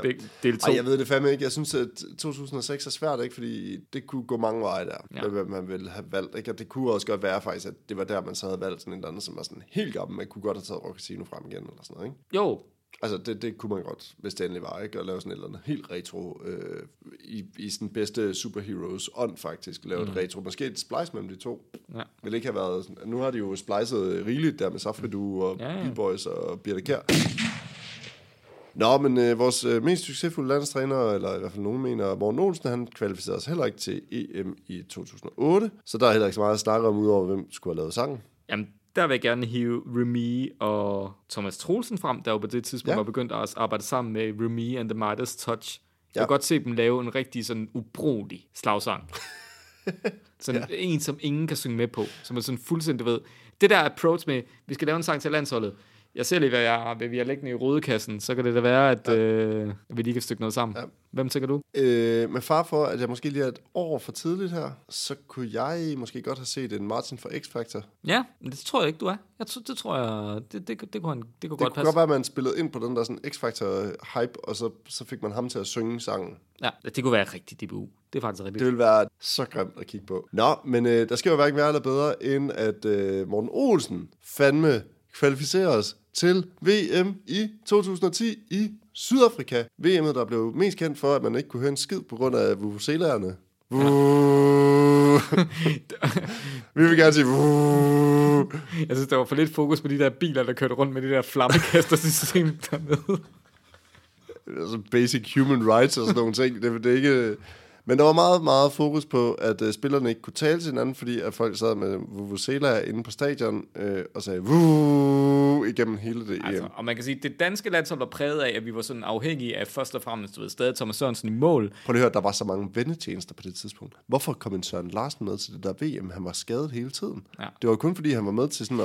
Ja. Og, hvad fanden var det? Jakob Poulsen var også skadet hele tiden, men han scorede det afgørende mål og sådan noget. Kom stadigvæk med. Altså, Ja, det, det, altså, man, man kan sige, at vi starter nede fra ikke Thomas Sørensen i mål med, med sine naver og sit sådan faldende niveau. Så har vi i midterforsvaret en Daniel Akker, der er en angiveligt en stor stjerne i. Liverpool, men skadet, skadet hele tiden. Hele tiden. Så kommer vi op på midtbanen, og det er sådan noget, du ved, Niklas Jensens bror, hvad fanden var det, han hed? Daniel Jensen. Ja.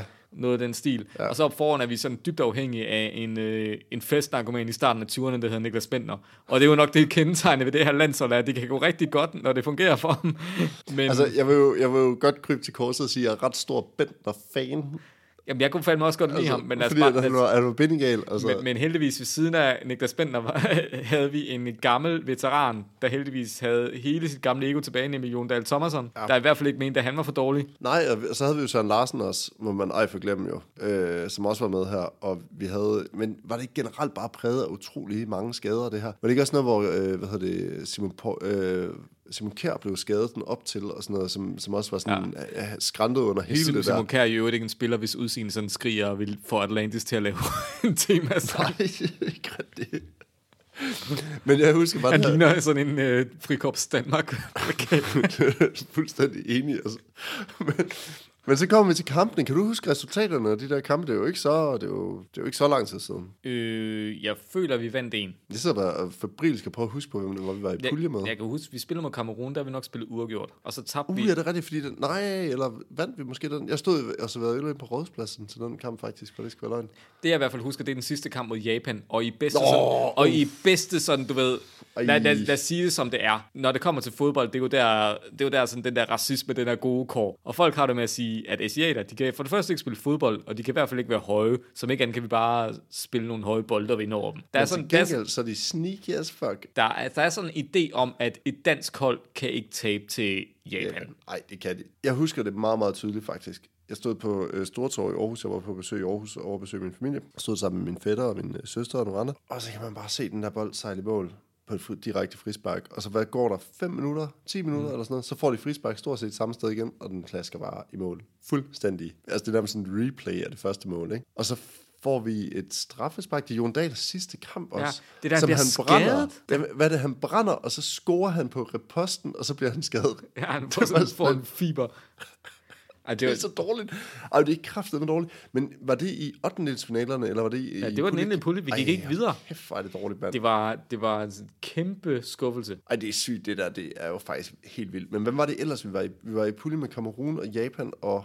Og skal jeg virkelig google, hvem vi var i pulje med? VM 2010. Nogle bud? Nogle bud? Øh, Holland, som vi taber til. 2-0. Nå, er det rigtigt, ja. Nå, men det år til gengæld, så har DBU jo i alt deres visdom jo øh, formået at finde band, som jo faktisk måske peakede lige tre år før det her. Ja, det er ingen ringere end Nephew, Ja. der får lov til at lave en landsholdshymne, en sang, der skal samle nationen i fælles optimisme. Ja.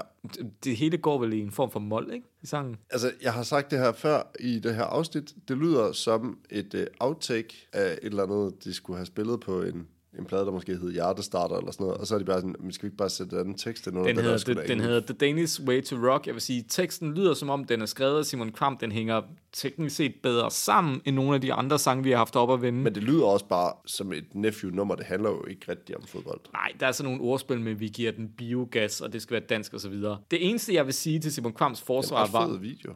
at efter at Danmark røg ud af VM på den her ret ydmygende måde, så tweetede Simon Kvam, this is the Danish way to suck. Ja, okay, det er faktisk meget sjovt. Og det synes jeg et eller andet, men Simon Kvam er jo faktisk interessant, for det kom vi ikke ind på, da vi talte om, øh, om EM 2004 og hvor vi er fra, men der var faktisk en sang, der almindeligt, som var almindeligt kendt som den danske slutrunde slagsang i 2004. Kan du godt, hvad det var? Oh, det var en af de der drenge fra Angora. Ja, Sammen. Tim Ision sang. Ja. Landshold var jo vilde med den, og de sådan selv talte om, hvordan de hørte den i landsholdslejen. Det var den, folk hørte dengang. Så det sjove er, at Simon Kvam jo faktisk har lavet sådan en øh, slutrunde ja. dænger. Han vælger så bare at lave et Nephew-nummer. Men jeg har da også bare sådan lidt, du skal stå, han har sikkert stået, og de har sikkert stået og spillet den sang inde i en landskamp, og skal folk op og vende, ikke? Så den der dong, dong, dong, dong, dong, dong, dong, der lyder som sådan noget, man vil spille til sin begravelse, ikke? og så kom så, nu skal vi ind og spille Men var det ikke også her, hvor de få sådan et eller andet sådan, noget, sådan lidt nordisk tema, de begyndte at omfavne? Ej, og nej, det, var, det var lige et par år senere med Okay. landshold. Det var det sådan, du ved, Holger Danske årene, ikke? Med Daniel Lager. Jo. Den tror jeg, vi kommer til.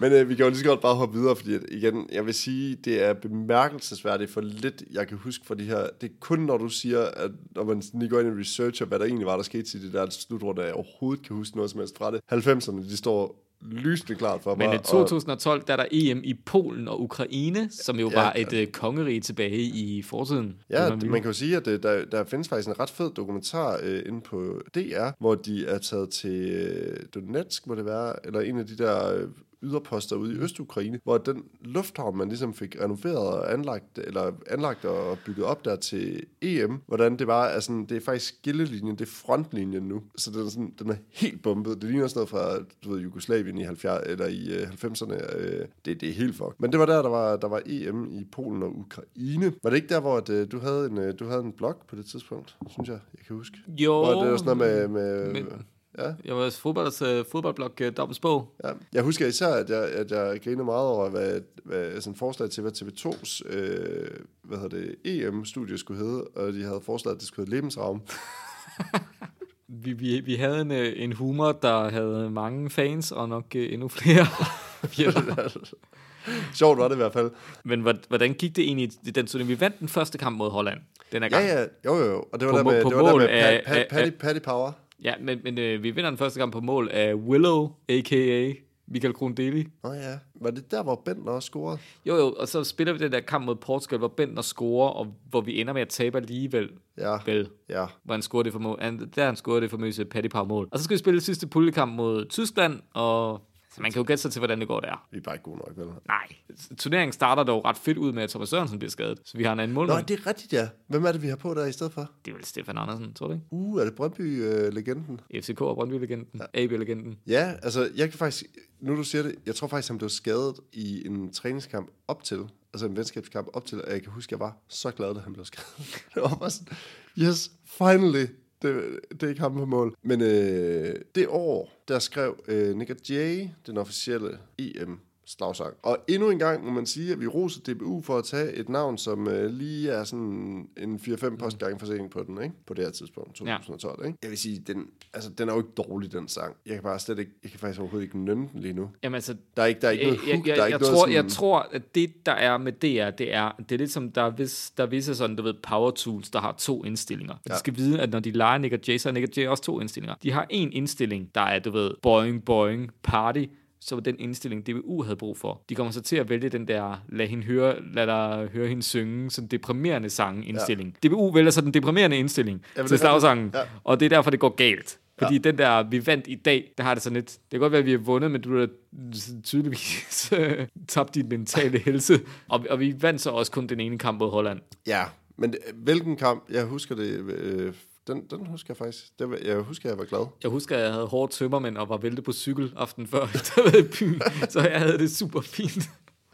Min øh, ekskæreste, jeg var lige gået fra hinanden der. Jeg tror, jeg var ude og drikke bajer. Jeg kan faktisk ikke så, så tydeligt står det så alligevel heller ikke for mig. Men øh, så sker der hverken mere eller bedre, end at Morten Olsen heller ikke formår for, at øh, kvalificere os til VM i øh, 2014. Nej. Jeg ved ikke engang, hvor fanden var VM henne i 2014. Øh, jamen, det, Det var var... Brasilien. Jo, ja. Jeps. ja. Den, det VM, det husker man for primært fordi, at øh, Grose Deutschland Ja, smadrede Brasilien. Brasilien 7-1 i en semifinale. Verdens bedste fodboldkamp, det skider jeg på. Det er en af de vildeste kampe, jeg nogensinde har set. Og at man bare hader Brasilien, fordi det er, Ja, de men- samme, ja. det er de samme fodboldromantikere, der synes, at Danmark peakede ved VM 86, der altid taler om, at Brasilien spiller det fodbold, vi helst vil se, på trods af, at Brasilien spiller røvkedelig defensiv fodbold, ligesom alle andre. Men 7-1, så er man fandme med godt nok barberet hjem, ikke? Altså, og på hjemmebane, vil jeg mærke. Der sidder og græder op på tilskuerpladsen og sådan noget, ikke? Altså, og jeg vil sige, det, det var nok meget fint, vi ikke kom med til det VM. Det, det var satme godt nok dårligt Men hold, hvem skulle have lavet sang? Jamen, 2000, og- 2014, og, og med det sådan, øh, med de folk, der ligesom har lavet sangene op til der, ja, det er sgu et godt spørgsmål. Altså, det kunne have været... Øh, ej, er jeg er helt blank. Hvad har du et forslag? Så kan jeg lige tænke imens. Jamen, jeg har, jeg har to forslag. Jeg Ja. har det op i tiden, og det et, du vil have. Ja. Jamen, øh, kom op, op i tiden, og et, jeg vil have. Altså, op i tiden, det vil være LOC. Ja, okay. Oplagt, ja. Men det, det vil så også, det kunne næsten have været, det kunne næsten have været et hit, hvis det, Det kunne, det kunne det godt, ja.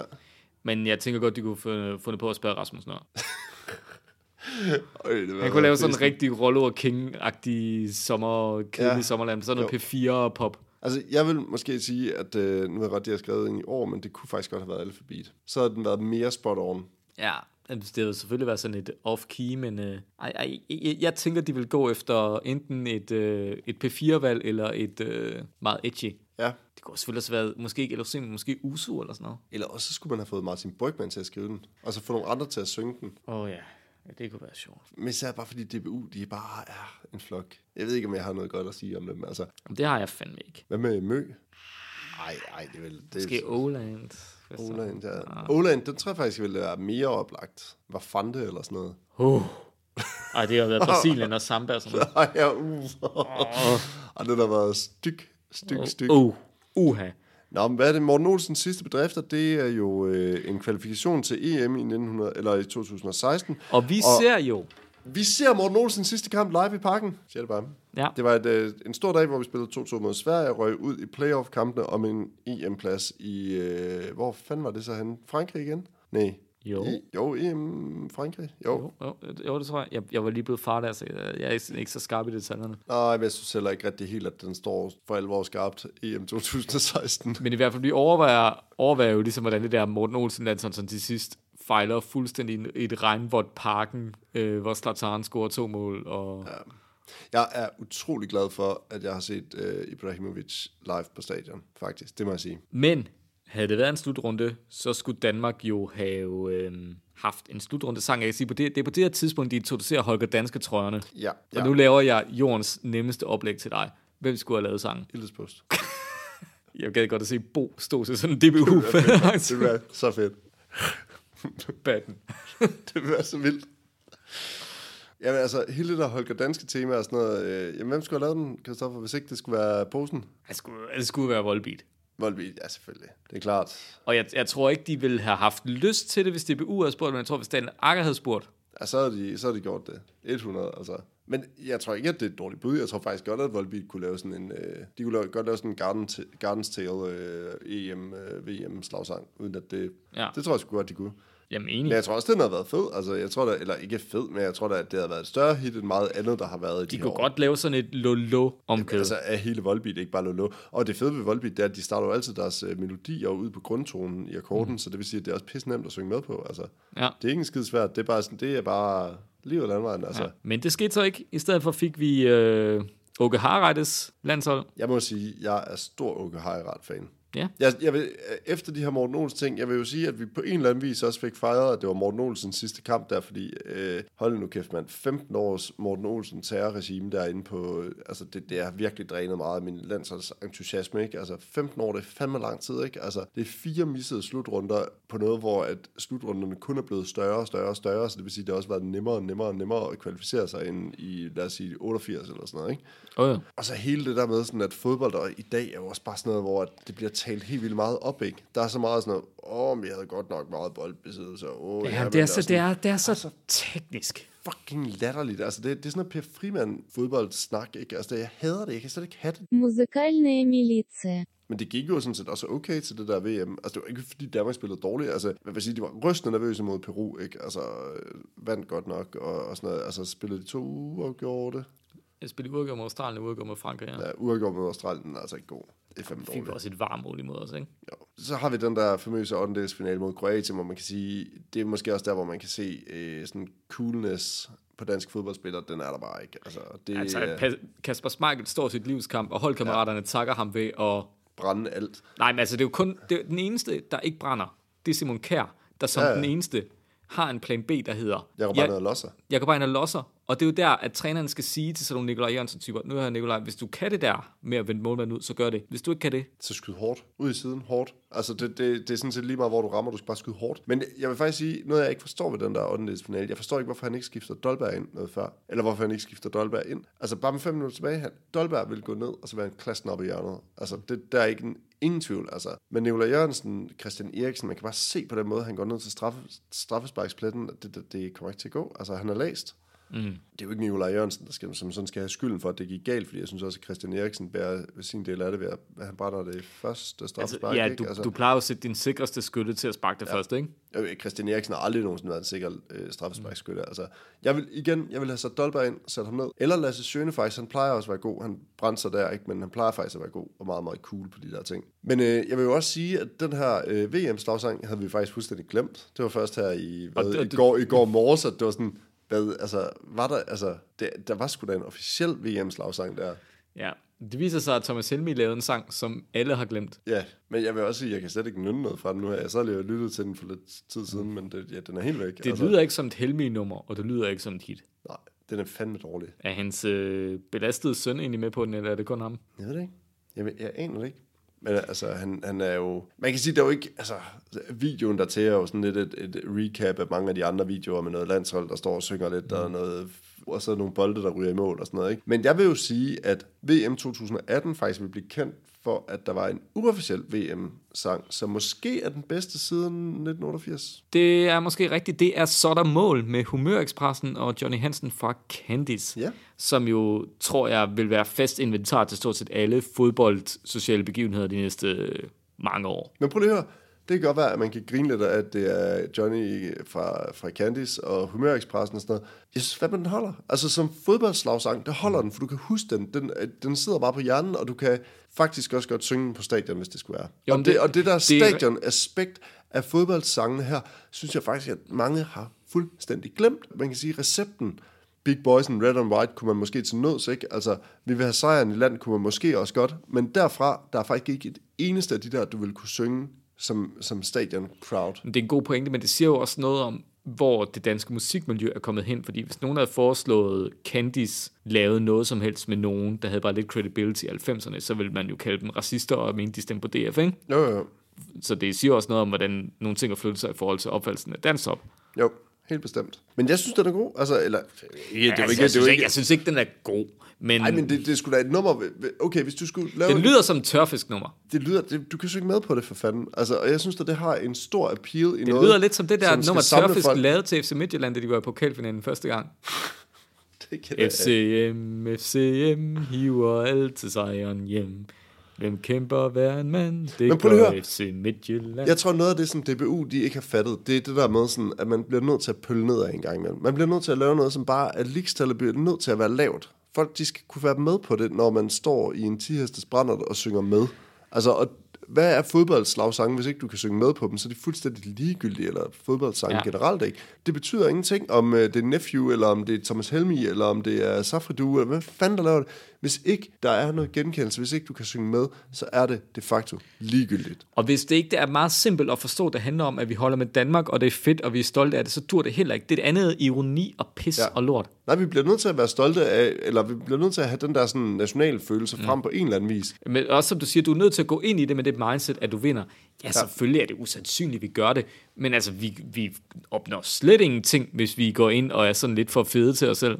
Nej, overhovedet ikke. Men øh, jeg synes, at... Øh, altså nu, nu er der jo EM lige om lidt, og jeg ved ikke, om vi når at få redigeret det her færdigt og få det ud og så videre, inden der ligesom er EM, men Selvfølgelig gør vi det, siger jeg til dig, der altid er den, der redigerer. Ja, men det, det, er jo kun, det er jo kun øh, bevæget sig hen til at blive to og en halv times øh, specialafsnit efterhånden, eller hvor meget det nu er. Men øh, sidste nye skud på stammen er jo Euro 2021, hvor vi har øh, en gammel, eller en gammel kending er det jo ikke, men i hvert fald et nummer, som, øh, eller et nummer af Alphabet, som hedder Danmarks Dynamite, Dynamite, Danmarks Dy- Dynamite, hedder det det? Ja, Ja. ja. Og man kan jo sige, igen, det er jo sådan en klassisk DBU-tradition at hive det, det sådan et afdanket bane frem, og så øh, bede dem om at skrive den nye nationale hymne. Og efter at have givet det her nummer et par lyt, så vil jeg sige, med far for at lyde ligesom den måde, jeg sådan snakkede om uh, Rollo King-nummeret, eller Søren mm. Poppe, så synes jeg, vi, at vi er i det territorie. Ja, det, det, det synes jeg også. Altså, de prøver jo flere ting. De prøver at være nephew ved at sådan blande lidt engelsk og dansk. Ja, det de, de siger heller red or white. Red, eller red or white. Men tror ikke bare, det er, fordi de er fra Silkeborg.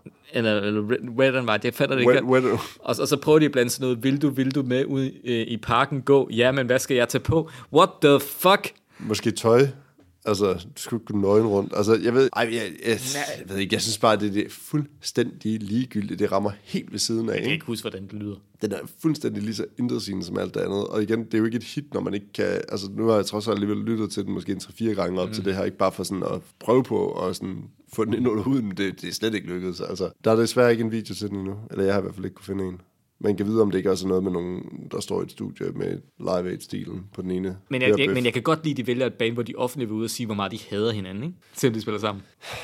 Jo, men altså, jeg synes bare, det der med sådan, Alphabet har bare ikke nogen impact i år 2021, vel? Det, det havde været meget mere ballsy at tage, ja, det ved jeg fandme næsten ikke. Altså, man kunne have Branko. taget... Branko. ja. Gilly?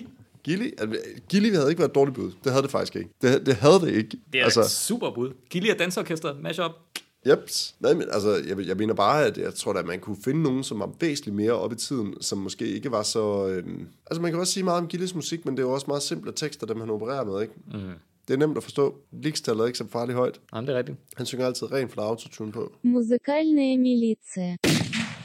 Nå, Jeppe, nu har vi været igennem, hvad der jo bliver til næsten, næsten 40 års dansk fodbold- og musikhistorie. Ja. Og hvis vi skal konkludere noget på det, så er det jo, at det aldrig rigtig er blevet godt igen siden 1986. Nej, det er det fandme ikke. Altså, jeg vil faktisk sige, at øh, der er variationer af dårlighed igennem de år, og jeg vil stadigvæk holde på, at jeg synes, at, at det kun er blevet dårligere siden år 2000. Altså, jeg vil sige, det brune punktum, de indstifter en ny æra i øh, den her landsholds øh, slagsang, eller landsholdssang øh, tradition, som fra dag faktisk kortslutter hele processen. Ikke? Jo, jeg, tror godt, man, jeg tror godt, man kunne have hævet det op igen efter Dodo og Vi vil have sejr i land. Ja. Det er trods alt alligevel en hederlig sang, når man lytter til de andre, hvad der sådan kommer efter, ikke? Altså, så selvfølgelig er det helt slemt med Safadu og Birte Kjær, ikke? Det er jo simpelthen gysligt at lytte til. Ja, der, der, der, det er der, man normalt vil sige, der, der burde rulle nogle hoveder, for man ah. træffe den beslutning. Ej, jeg synes, den, den er Stakkels Birte Kjær. Hun bliver trukket igennem en mand, i det der hejs. Ej, men jeg, jeg, jeg, hvad, hvad, hvad, synes du? Altså, Jamen altså, jeg, jeg har det jo personligt sådan, altså vi går jo heller ikke og skifter nationalsang hele tiden, vel?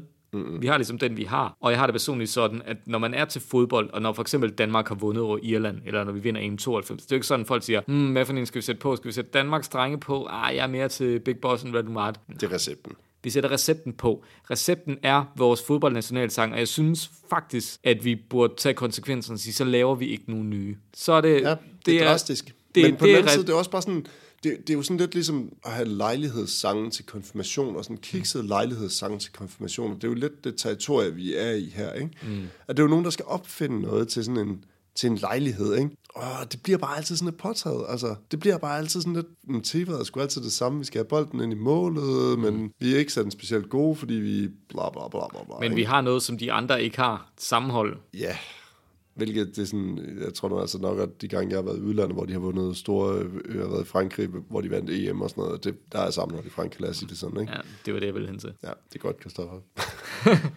Men nej, så, så, så det er nok i virkeligheden mit store problem, som du siger, at på grund af dynamitholdet og på grund af recepten har vi skrevet det op til en en kæmpe åbenbaring. Og, og faktum er nok, at vi vil stå os bedre med. Jeg køre tyskertræk, de kørte jo ham der, nu kan jeg glemme, hvad den hedder, ham der lavede den der Visintion af Brenner, han lavede jo sådan tre sang til dem, sådan en øh, slagersanger. Måske er det bare den vej, vi skal gå. Så bare køre ren Johnny Hansen og Johnny Reimer og så videre, og så sige, det skal være kitsch. Det, jeg tror helt sikkert, at man får en bredere appel, og man får nogle ting, man kan huske, i stedet for, at man prøver sådan at snoppe op af. Let's face it, fodbold, det er en meget demokratiserende sport, i og med, at alle fucking ser det. Og det er på tværs af sociale klasser og alt muligt andet, men jeg synes, at den måde, den approach, for eksempel sådan noget Nephew, som pisser mig helt vildt meget af, det er, at man prøver at få det til at være sådan, have et eller andet sådan intellektuelt lag, som det slet ikke skal have.